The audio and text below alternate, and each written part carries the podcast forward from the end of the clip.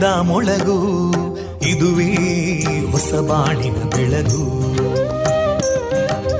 ಪಾಂಚಜನ್ಯದ ಮೊಳಗು ಇದುವೇ ಹೊಸ ಬಾಳಿನ ಬೆಳಗು.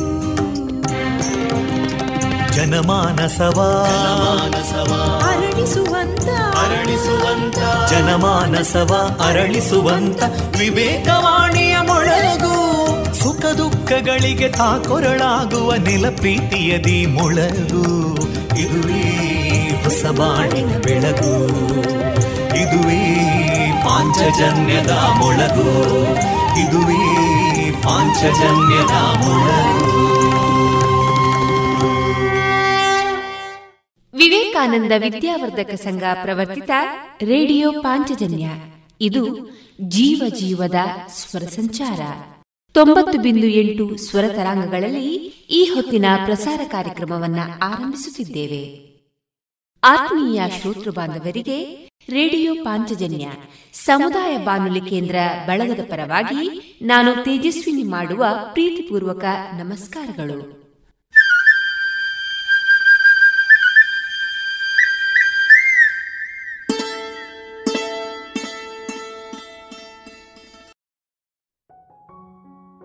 ಇಂದು ಪ್ರಸಾರಗೊಳ್ಳಲಿರುವ ಕಾರ್ಯಕ್ರಮ ಇಂತಿದೆ.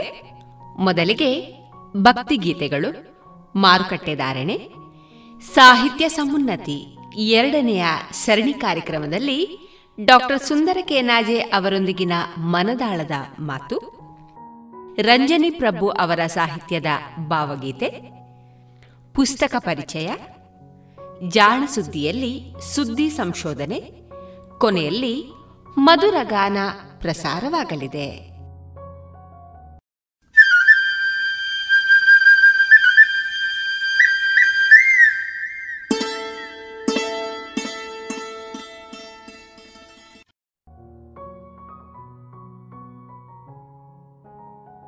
ಇದೀಗ ಮೊದಲಿಗೆ ಭಕ್ತಿ ಗೀತೆಗಳನ್ನ ಕೇಳೋಣ.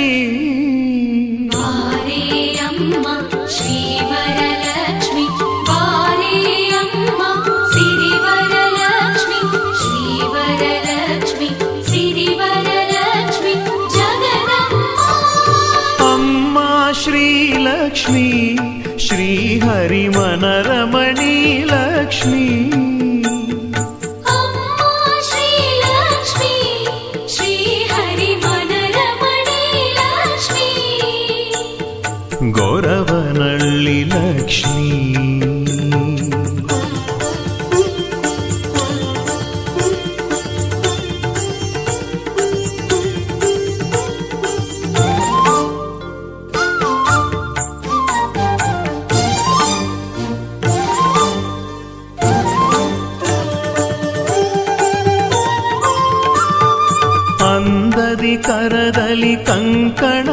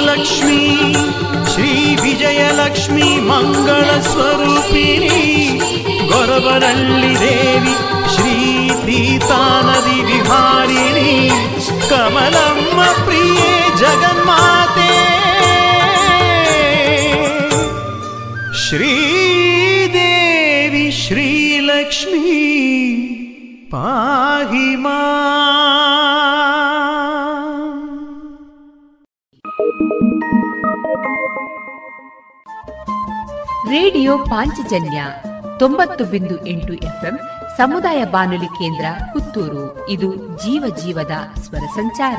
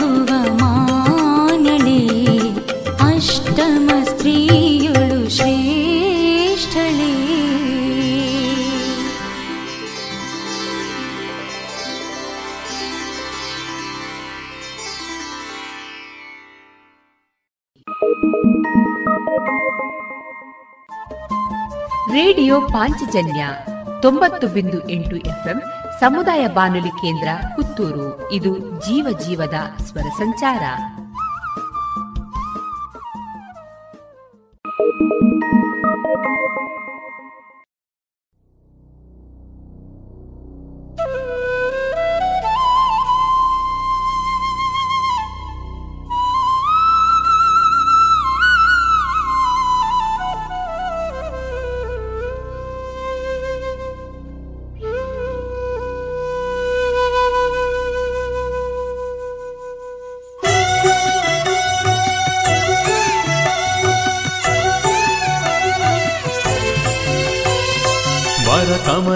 ಸಿರಿ ಕಮಲೆ ಹರಿ ಕಮಲೆ ಶ್ರೀ ಮಹಾಲಕ್ಷ್ಮೀ. ಕರ ಕಮಲೆ ಸಿರಿ ಬಾಲೆ ಗುಣಶೀಲೆ ಶ್ರೀ ಮಹಾಲಕ್ಷ್ಮೀ. ಅಮ್ಮ ಜಗದಂಬೆ ಗೊರವನಳ್ಳಿಯ ದೇವಿ ನಮ್ಮೆಲ್ಲ ಜೀವಗಳ ಜೀವನಿ ನಮ್ಮ ಆನಂದ ವರದಾತೆ ಮೂಲೋಕದ ಮಾತೆ ನೀನಿರದೆ ಮೂಲೋಕವಿಲ್ಲವಮ್ಮ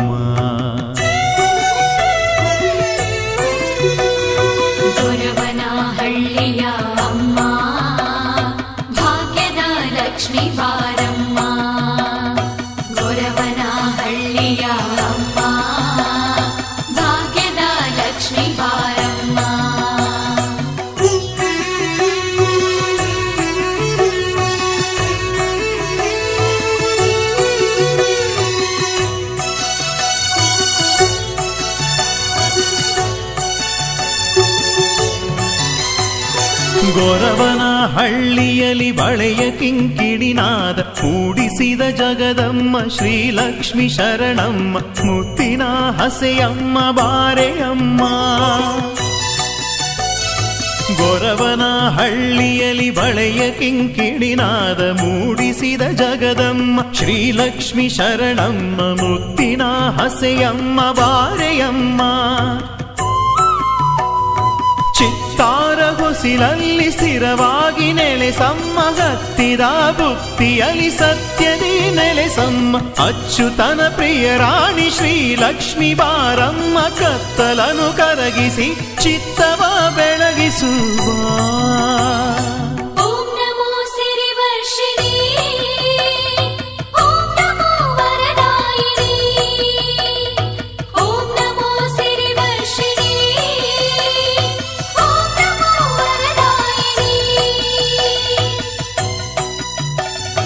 ದರ್ಶನವ ನೀಡಮ್ಮ ಶ್ರೀದೇವಿ. ಶ್ರೀ ಗೊರವನ ಹಳ್ಳಿಯ ಶ್ರೀದೇವಿ.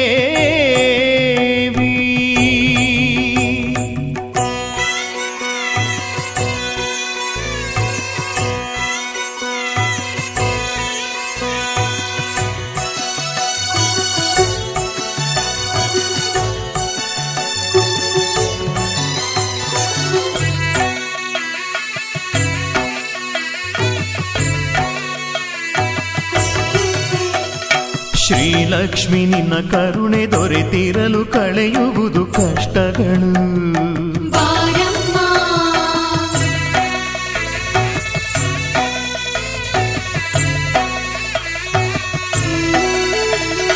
ಭುವಿಯಲ್ಲಿ ನಾವೈದ ಪಾಪಗಳು ಕಾಡಿಸದು ನೀನಿರಲು. ಲಕ್ಷ್ಮೀ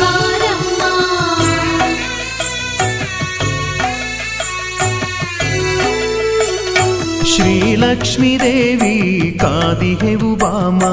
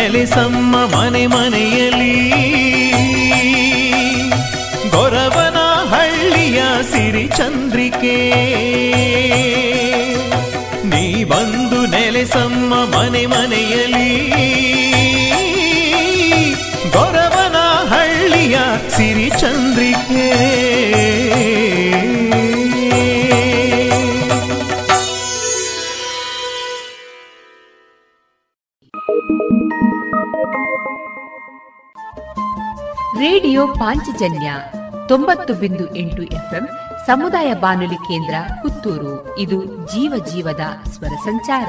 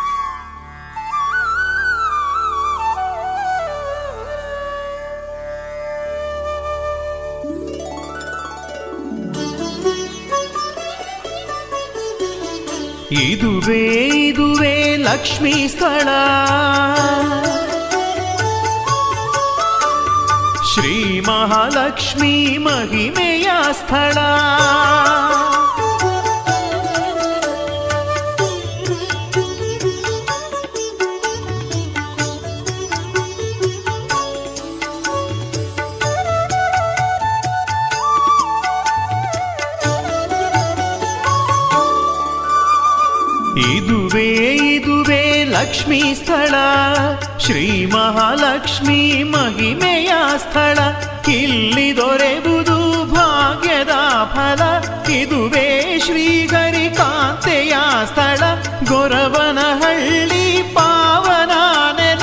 ಸರ್ವ ಕಷ್ಟಗಳ ಕಳೆಯುವ ನೆಲ. ಶ್ರೀ ಕಮಲಮ್ಮನ ಕೃಪೆ ದೊರೆಯುವ ಸ್ಥಳ. ಇದುವೇ ಇದುವೇ ಲಕ್ಷ್ಮೀ ಸ್ಥಳ. ಶ್ರೀ ಮಹಾಲಕ್ಷ್ಮೀ ಮಹಿಮೆಯ ಸ್ಥಳ.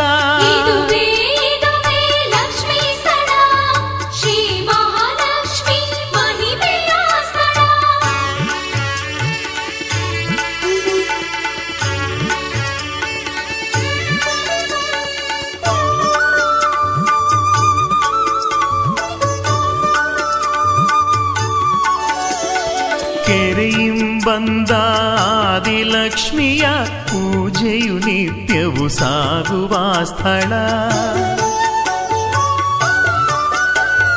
ಕೆರೆಯಿಂ ಬಂದ ಆದಿಲಕ್ಷ್ಮಿಯ ಪೂಜೆಯು ನಿತ್ಯವು ಸಾಗುವ ಸ್ಥಳ. ಅಬ್ಬೈನ ಭಕ್ತಿ ಮೆರೆದ ಈ ನೆಲ ಭಕ್ತರ ಬಾಳಿಗೆ ಭಾಗ್ಯದ ನೆಲ. ಅರಿಶಿನ ಕುಂಕುಮ ಭಾಗ್ಯದ ನೆಲ, ಕರಿಮಣಿ ಬಳೆಗಳ ನೀಡುವ ನೆಲ. ಇದುವೇ ಇದುವೇ ಲಕ್ಷ್ಮಿ ಸ್ಥಳ, ಶ್ರೀ ಮಹಾಲಕ್ಷ್ಮಿ ಮಹಿಮೆಯ ಸ್ಥಳ.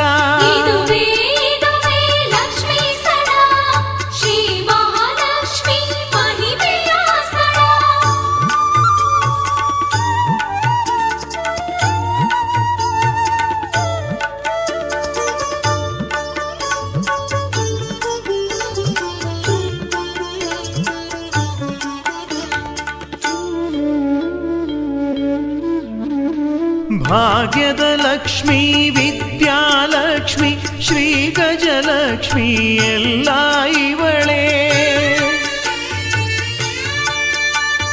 ಭಾಗ್ಯದ ಲಕ್ಷ್ಮಿ, ವಿದ್ಯಾಲಕ್ಷ್ಮಿ ಶ್ರೀ ಗಜಲಕ್ಷ್ಮಿ ಎಲ್ಲ ಇವಳೆ. ಕಮಲನಾಭನ ಪ್ರಿಯ ಸತೀವಳೆ ಆನಂದ ನೀಡುವ ಅಮ್ಮನು ಇವಳೆ.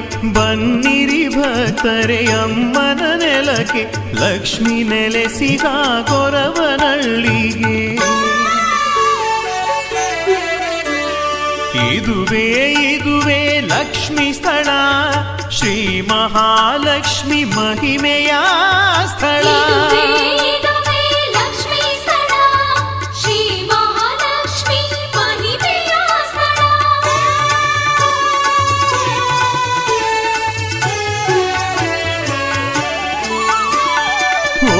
ಓಣಿನಾಗನು ನೆಲೆಸಿದನಿಲ್ಲಿ. ಭಕ್ತರ ಭಾಗ್ಯದ ಸನ್ನಿಧಿಯಲ್ಲಿ.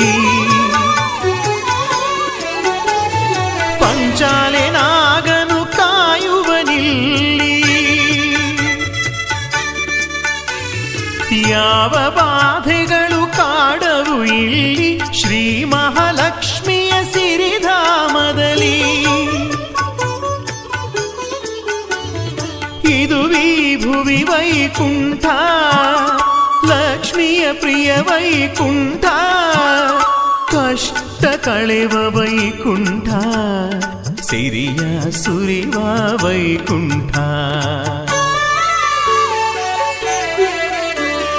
ಇದುವೇ ಇದುವೇ ಲಕ್ಷ್ಮಿ ಸ್ಥಳ ಶ್ರೀ ಮಹಾಲಕ್ಷ್ಮಿ ಮಹಿಮೆಯ ಸ್ಥಳ ಇದುವೇ ಇದುವೇ ಲಕ್ಷ್ಮಿ ಸ್ಥಳ ಶ್ರೀ ಮಹಾಲಕ್ಷ್ಮಿ ಮಹಿಮೆಯ ಸ್ಥಳ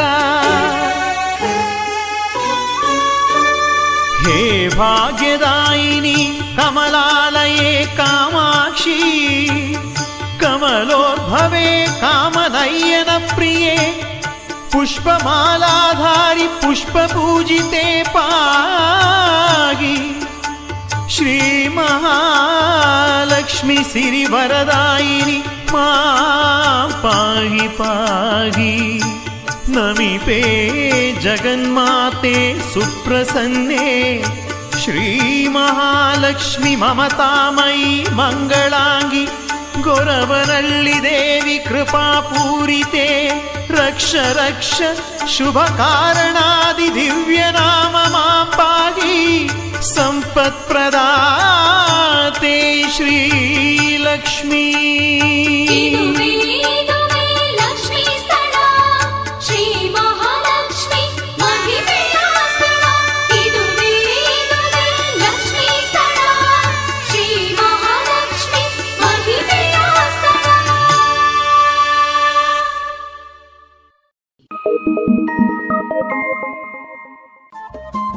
ರೇಡಿಯೋ ಪಾಂಚಜನ್ಯ ತೊಂಬತ್ತು ಬಿಂದು ಎಂಟು ಎಫ್ಎಂ ಸಮುದಾಯ ಬಾನುಲಿ ಕೇಂದ್ರ ಪುತ್ತೂರು. ಇದು ಜೀವ ಜೀವದ ಸ್ವರ ಸಂಚಾರ.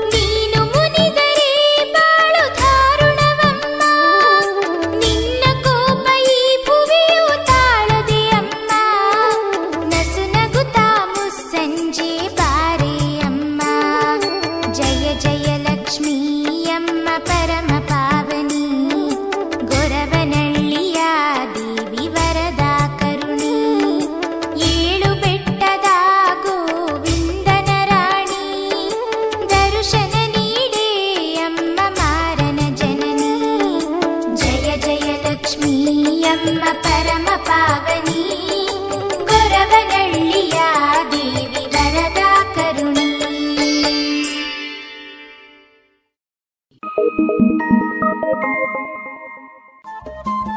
ರೇಡಿಯೋ ಪಾಂಚಜನ್ಯ ತೊಂಬತ್ತು ಬಿಂದು ಎಂಟು ಎಫ್ಎಂ ಸಮುದಾಯ ಬಾನುಲಿ ಕೇಂದ್ರ ಪುತ್ತೂರು. ಇದು ಜೀವ ಜೀವದ ಸ್ವರ ಸಂಚಾರ.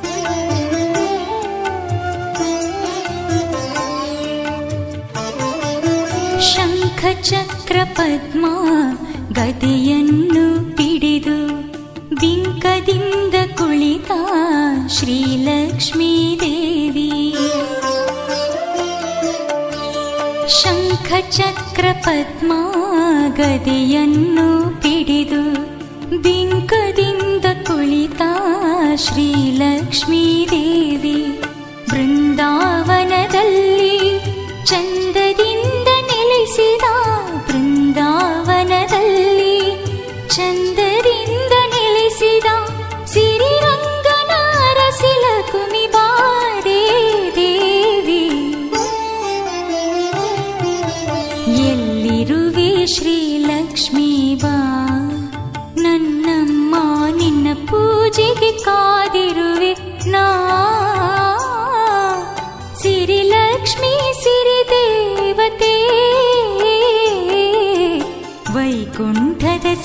ರಾಣಿ ಬಾ. ನಿನ್ನ ಪೂಜೆಗೆ ಕಾದಿರುವೆನಾ? ಸಿರಿಲಕ್ಷ್ಮಿ ಸಿರಿದೇವತೆ ವೈಕುಂಠದ ಸಿರಿ ರಾಣಿ ಬಾ. ಎಲ್ಲಿರುವೆ ಶ್ರೀ ಶ್ರೀಲಕ್ಷ್ಮಿ ಬಾ?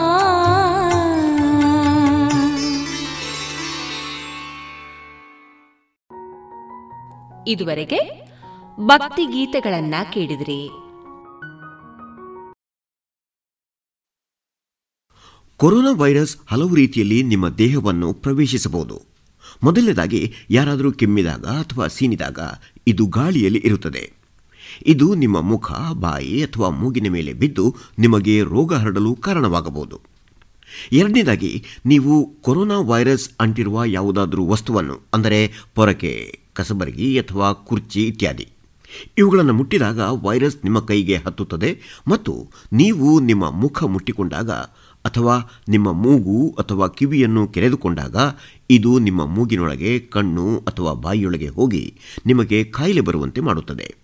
ಕೊರೋನಾ ವೈರಸ್ ನಿಮ್ಮ ದೇಹದೊಳಗೆ ಬರುವುದನ್ನು ತಡೆಗಟ್ಟಲು ಅತ್ಯುತ್ತಮ ಮಾರ್ಗ ಎಂದರೆ ನಿಮ್ಮ ಕೈಯನ್ನು ಸೋಪು ಮತ್ತು ನೀರಿನಿಂದ ಸಾಧ್ಯವಾದಷ್ಟೂ ಸಲ ತೊಳೆದುಕೊಳ್ಳುವುದು. ಇದು ಈ ವೈರಸ್ ಅನ್ನು ಸಾಯಿಸುತ್ತದೆ. ಕೊರೋನಾ ವೈರಸ್ ಪೀಡೆಯನ್ನು ತಪ್ಪಿಸಲು ಮತ್ತೊಂದು ಮಾರ್ಗ ಎಂದರೆ ಮಾಸ್ಕ್ ಧರಿಸುವುದು. ನೀವು ಮನೆಯಿಂದ ಹೊರಗಡೆ ಹೋಗಬೇಕಾದಾಗ, ನಿಮಗೆ ಹುಷಾರಿಲ್ಲದಾಗ ಅಥವಾ ನೀವು ಕಾಯಿಲೆ ಬಂದವರನ್ನು ನೋಡಿಕೊಳ್ಳುತ್ತಿರುವಾಗ ಮಾಸ್ಕ್ ಧರಿಸಬೇಕು. ಮಾಸ್ಕ್ ಮೂರು ರೀತಿಯಲ್ಲಿ ಉಪಯೋಗವಾಗುತ್ತದೆ. ಒಂದು, ಗಾಳಿಯಲ್ಲಿ ಇರಬಹುದಾದ ಕೊರೋನಾ ವೈರಸ್ ಹನಿಗಳಿಂದ ರಕ್ಷಿಸುತ್ತದೆ. ಎರಡು ನಿಮ್ಮ ಮುಖವನ್ನು ನೇರವಾಗಿ ಮುಟ್ಟಿಕೊಳ್ಳುವುದನ್ನು ತಪ್ಪಿಸುತ್ತದೆ. ಮೂರು, ನಿಮಗೆ ಕೆಮ್ಮು ಅಥವಾ ಸೀನು ಬಂದಾಗ ಅಕ್ಕಪಕ್ಕ ಇರುವವರನ್ನು ರಕ್ಷಿಸುತ್ತದೆ. ನಿಮಗೆ ಕಾಯಿಲೆ ಇದ್ದರೆ ಅಥವಾ ರೋಗಿಯನ್ನು ನೋಡಿಕೊಳ್ಳುತ್ತಿದ್ದರೆ ನೀವು ಔಷಧ ಅಂಗಡಿಯಿಂದ ಮಾಸ್ಕ್ ಅನ್ನು ಖರೀದಿಸಬೇಕು. ಮಾಸ್ಕ್ ಅನ್ನು ಹೇಗೆ ಬಳಸುವುದು, ಸ್ವಚ್ಛಗೊಳಿಸುವುದು ಅಥವಾ ಹೊರಹಾಕುವುದು ಎಂದು ಔಷಧ ಅಂಗಡಿಯವರನ್ನು ಕೇಳಿ. ಬೇರೆಯವರೆಲ್ಲರೂ ಮನೆಯಲ್ಲಿ ಲಭ್ಯವಿರುವ ವಸ್ತುಗಳಿಂದ ನೀವೇ ಮಾಸ್ಕ್ ಮಾಡಬಹುದು. ಬೇಗನೆ ಮತ್ತು ಅತ್ಯಂತ ಸುಲಭ ಎಂದರೆ ಸ್ಕಾರ್ಫ್ ಅಥವಾ ಬಟ್ಟೆಯನ್ನು ನಿಮ್ಮ ಮುಖ ಮತ್ತು ತಲೆಯ ಸುತ್ತ ಕಟ್ಟಿಕೊಳ್ಳುವುದು. ನಿಮ್ಮ ಮೂಗು ಮತ್ತು ಬಾಯಿ ಮುಚ್ಚುವಂತೆ ಕಟ್ಟಿಕೊಳ್ಳುವುದನ್ನು ಖಾತರಿಪಡಿಸಿಕೊಳ್ಳಬೇಕು. ಕರವಸ್ತ್ರ ಮತ್ತು ರಬ್ಬರ್ ಬ್ಯಾಂಡ್ ಉಪಯೋಗಿಸಿ ಮಾಸ್ಕ್ ಮಾಡುವುದು ಹೇಗೆ ಎಂದು ಯೂಟ್ಯೂಬ್ನಲ್ಲಿ ನೋಡಿ ನೀವೇ ಮಾಡಬಹುದು. ಮಾಸ್ಕ್ ಧರಿಸುವುದು ಎಷ್ಟು ಮುಖ್ಯವೋ ಅಷ್ಟೇ ಮುಖ್ಯ ಸ್ವಚ್ಛವಾದ ಮಾಸ್ಕ್ ಧರಿಸುವುದು. ನಿಮ್ಮ ಮನೆಯಲ್ಲಿ ಮಾಡಿದ ಮಾಸ್ಕನ್ನು ದಿನವೂ ಸೋಪು ಮತ್ತು ನೀರಿನಿಂದ ತೊಳೆಯಬೇಕು. ಮತ್ತು ಇದನ್ನು ಪ್ರತ್ಯೇಕವಾಗಿ ಒಗೆದರೆ ಇನ್ನೂ ಒಳ್ಳೆಯದು. ಈ ಮಾಸ್ಕನ್ನು ಕನಿಷ್ಠ ಅರ್ಧ ದಿನ ಬಿಸಿಲಿನಲ್ಲಿ ಒಣಗಿಸಬೇಕು. ನೀವು ಮಾಸ್ಕ್ ಧರಿಸದೇ ಇದ್ದಾಗ ಕೆಲವೊಮ್ಮೆ ನಿಮಗೆ ಕೆಮ್ಮು ಬರಬಹುದು. ಮತ್ತು ಹಾಗೆ ಕೆಮ್ಮಿದಾಗ ಕರವಸ್ತ್ರ ಅಥವಾ ನಿಮ್ಮ ಮೊಣಕೈ ಬಳಸಿ ಕೆಮ್ಮುವುದು ಉತ್ತಮ. ನಂತರ ನಿಮ್ಮ ಕೈಗಳನ್ನು ನೀರು ಮತ್ತು ಸಾಬೂನಿನಿಂದ ತೊಳೆಯಿರಿ. ಕೆಲವು ಸಲ ಮಾಸ್ಕ್ ಹಾಕಿಕೊಂಡಿಲ್ಲದೇ ಇದ್ದಾಗಲೂ ಕೆಮ್ಮು ಬರಬಹುದು ಮತ್ತು ಹೀಗಾದಾಗ ಕರವಸ್ತ್ರ ಅಡ್ಡ ಹಿಡಿದುಕೊಳ್ಳಬೇಕು ಅಥವಾ ನಿಮ್ಮ ಮೊಣಕೈ ಕಡೆಗೆ ಬಾಗಿ ಕೆಮ್ಮಬೇಕು. ಮತ್ತು ಚಿಂತಿಸಬೇಡಿ, ನೀವು ಯಾವಾಗಲೂ ಹೀಗೆ ಮಾಡುತ್ತಿರಬೇಕಿಲ್ಲ.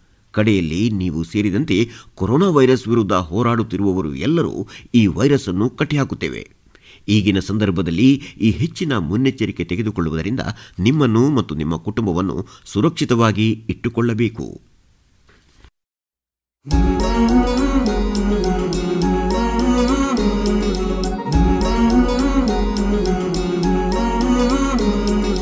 आओ मिलकर विश्व को मजबूत बनाए योग शक्ति को पहचाने, तन मन स्वस्थ बनाए। चले ज्ञान के मार्ग पर हम सत्य को पहचाने। योग करे हम नित्य ही, ऋषि मुनियों की ही माने। संदेश ही हम विश्व के जन जन में फैलाए। योग शक्ति को पहचाने, तन मन स्वस्थ बनाए। आसन प्राणायाम ध्यान से तन मन को महकाए। आलस नींद छोड़े खुद को आत्मनिर्भर बनाए आओ मिलकर विश्व को मजबूत बनाए योग शक्ति को पहचाने तन मन स्वस्थ बनाए तन मन स्वस्थ बनाए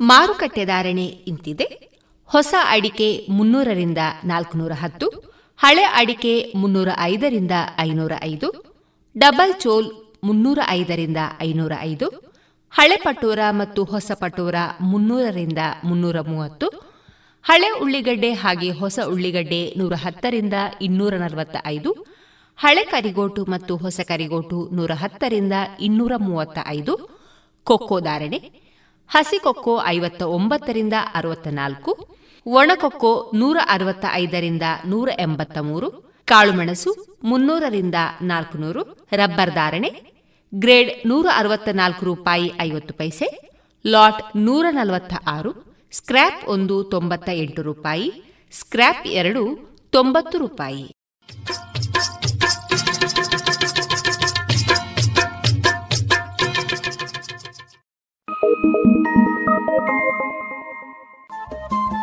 ರೇಡಿಯೋ ಪಾಂಚಜನ್ಯ ತೊಂಬತ್ತು ಬಿಂದು ಎಂಟು ಎಫ್ಎಂ ಸಮುದಾಯ ಬಾನುಲಿ ಕೇಂದ್ರ ಪುತ್ತೂರು. ಇದು ಜೀವ ಜೀವದ ಸ್ವರ ಸಂಚಾರ.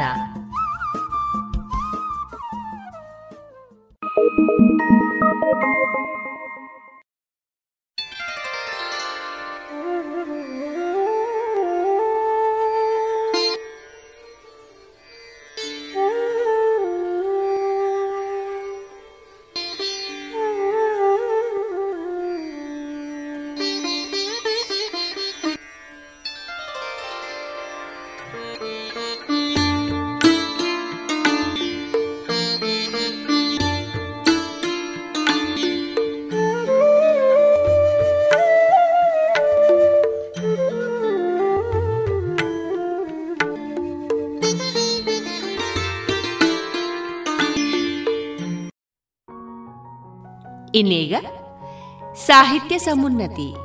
ಎರಡನೆಯ ಸರಣಿ ಕಾರ್ಯಕ್ರಮದಲ್ಲಿ ಡಾಕ್ಟರ್ ಸುಂದರ ಕೇನಾಜೆ ಅವರೊಂದಿಗಿನ ಮನದಾಳದ ಮಾತುಗಳನ್ನ ಕೇಳೋಣ. ಇವರ ಜೊತೆಗೆ ಸಂದರ್ಶನದಲ್ಲಿದ್ದಾರೆ ಶ್ರೀಮತಿ ಆಶಾ ಬೆಳ್ಳಾರೆ.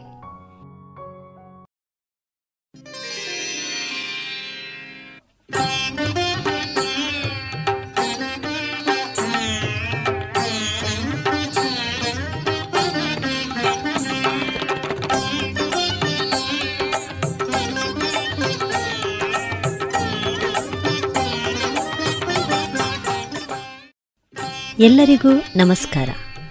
ವ್ಯಕ್ತಿ ಆನಂದವನ್ನು ಬಯಸುವ ಮಾರ್ಗಗಳನ್ನು ಅರಸುತ್ತಾ ಸಾಗುತ್ತಾನೆ.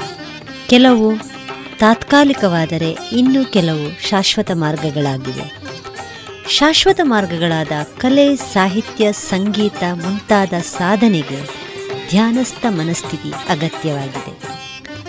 ಸಾಹಿತ್ಯದ ಓದು ಬರವಣಿಗೆಯಲ್ಲಿ ಸಂತೋಷ ಕಾಣುವಂತಹ ವ್ಯಕ್ತಿತ್ವ ಸಮಾಜದ ಶಕ್ತಿಯಾಗಿದೆ.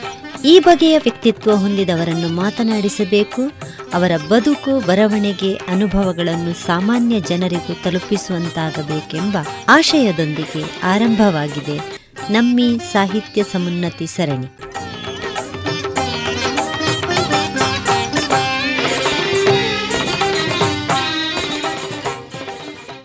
ಆತ್ಮೀಯ ಕೇಳುಗರೆ, ಇಂದು ನಮ್ಮ ಜೊತೆ ಮಾತುಕತೆಗೆ ಲಭಿಸಿದವರು ಡಾಕ್ಟರ್ ಸುಂದರ್ ಕೆನಾಜೆ ಇವರು. ಇವರಿಗೆ ಇಂದಿನ ಮಾತುಕತೆಗೆ ಆತ್ಮೀಯ ಸ್ವಾಗತವನ್ನು ಬಯಸ್ತಾ ಇದ್ದೇನೆ. ನಮಸ್ತೆ ಸರ್. ನಮಸ್ತೆ. ಸರ್ ವೃತ್ತಿಯಲ್ಲಿ ಅಧ್ಯಾಪಕರು ಪ್ರವೃತ್ತಿಯಲ್ಲಿ ಲೇಖಕ ಸಂಶೋಧಕ ಸಂಘಟಕ ತರಬೇತುದಾರ ಕಲಾವಿದ ಹೀಗೆ ಇನ್ನಷ್ಟು ಉಪಾಧಿಗಳು ಸೇರ್ತಾ ಹೋಗ್ತವೆ. ನಿಮ್ಮ ಬಾಲ್ಯದ ಜೀವನ ಅನುಭವ ನಿಮ್ಮಿ ಕಾರ್ಯಕ್ಷೇತ್ರಕ್ಕೆ ನೀಡಿದ ಗಟ್ಟಿತನ ಯಾವುದು? ಬಹಳ ಮುಖ್ಯವಾಗಿ ಪಾಂಚಜನ್ಯ ರೇಡಿಯೋ ಕಾರ್ಯಕ್ರಮವನ್ನು ಕೇಳತಕ್ಕಂಥ ಎಲ್ಲರಿಗೂ ಕೂಡ ನಾನು ಪ್ರೀತಿಯ ಸ್ವಾಗತವನ್ನು ವಂದನೆಗಳನ್ನು ಸಲ್ಲಿಸ್ತಾ ನೀವು ಕೇಳಿದ ಪ್ರಶ್ನೆಗೆ ಪೂರಕವಾಗಿ ಒಂದೆರಡು ಮಾತುಗಳನ್ನು ಹೇಳಲಿಕ್ಕೆ ಇಚ್ಛಪಡ್ತಾ ಇದ್ದೇನೆ. ನಮ್ಮದು ಸುಳ್ಯ ತಾಲೂಕಿನ ಮಂಡೆಕ್ಕೋಲು ಗ್ರಾಮ ಅಂದರೆ ಸಾಮಾನ್ಯವಾಗಿ ಕೇರಳ ಮತ್ತು ಕರ್ನಾಟಕದ ಈಗಿನ ಗಡಿ ಭಾಗದಲ್ಲಿ ಬರ್ತದೆ ಅದು. ಒಂದು ಕೂಡು ಕುಟುಂಬದಲ್ಲಿ ಹುಟ್ಟಿದವ ನಾನು. ಕೂಡು ಕುಟುಂಬದಲ್ಲಿ ಹೇಗೆ ಅಂತೇಳಿದರೆ ನನ್ನ ದೊಡ್ಡಪ್ಪ ನನ್ನಪ್ಪ ಅವರ ಮಕ್ಕಳು ನಾವು ಅಣ್ಣ ತಮ್ಮಂದಿರು ಹೀಗೆ ಎಲ್ಲರೂ ಜೊತೆಯಾಗಿ ನಾವು ಇದ್ದವರು. ಸುಮಾರು ವರ್ಷಗಳವರೆಗೆ ನಮ್ಮ ಬಾಲ್ಯದ ಹೆಚ್ಚು ಕಾಲ ನಾವು ಹಾಗೆಯೇ ಬೆಳೆದು ಬಂದವರು. ಕೂಟು ಕುಟುಂಬದ ಒಂದು ಲಕ್ಷಣ ಹೇಗೆ ಅಂತೇಳಿದರೆ ಅಲ್ಲಿ ಸ್ವಾತಂತ್ರ್ಯ ಹೆಚ್ಚು ಜವಾಬ್ದಾರಿ ಕಡಿಮೆ. ಹಾಗೇ ಅಂದರೆ ಸ್ವಾತಂತ್ರ್ಯ ಹೆಚ್ಚು ಅಂದರೆ ನಾವು ಎಲ್ಲರೂ ಬೇರೆ ಬೇರೆ ಬೇರೆ ಬೇರೆ ವಿಭಾಗಗಳಲ್ಲಿ ಕೆಲಸ ಮಾಡ್ತಾ ತೊಡಗಿಕೊಳ್ಳಲಿಕ್ಕೆ ಅವಕಾಶಗಳು ಜಾಸ್ತಿ ಇರ್ತದೆ.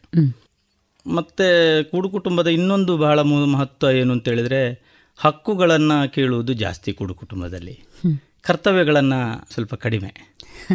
ಅದೆಲ್ಲ ನಮಗೆ ಆ ನಂತರದ ಕಾಲಘಟ್ಟದಲ್ಲಿ ಅದು ಗೊತ್ತಾದದ್ದು ಹೇಗೆ ಅಂತ. ಹಾಗಾಗಿ ಕೂಡು ಕುಟುಂಬದ ಒಂದು ವ್ಯವಸ್ಥೆಯಲ್ಲಿ ನಾವು ಬಂದವರು ನಮಗೆ ಆ ಕಾಲದಲ್ಲಿ ಹತ್ತಿರದಲ್ಲಿ ಒಂದು ಶಾಲೆ ಇತ್ತು ಹಾಗಾಗಿ ನಾವೆಲ್ಲರೂ ಆ ಶಾಲೆಗೆ ಹೋಗ್ತಾ ಇದ್ದೆವು. ನನ್ನ ಅಪ್ಪ ಅಮ್ಮ ಮತ್ತು ದೊಡ್ಡಪ್ಪ ದೊಡ್ಡಮ್ಮ ನಮ್ಮೆಲ್ಲರನ್ನ ನಾವು ಆರು ಜನ ಅಣ್ಣ ತಮ್ಮಂದಿರು ಇಬ್ಬರು ಎರಡು ಇದಕ್ಕೆ ಸೇರಿದ್ದು ನಮ್ಮೆಲ್ಲರನ್ನು ಶಾಲೆಗೆ ಕಳಿಸಿದ್ದಾರೆ.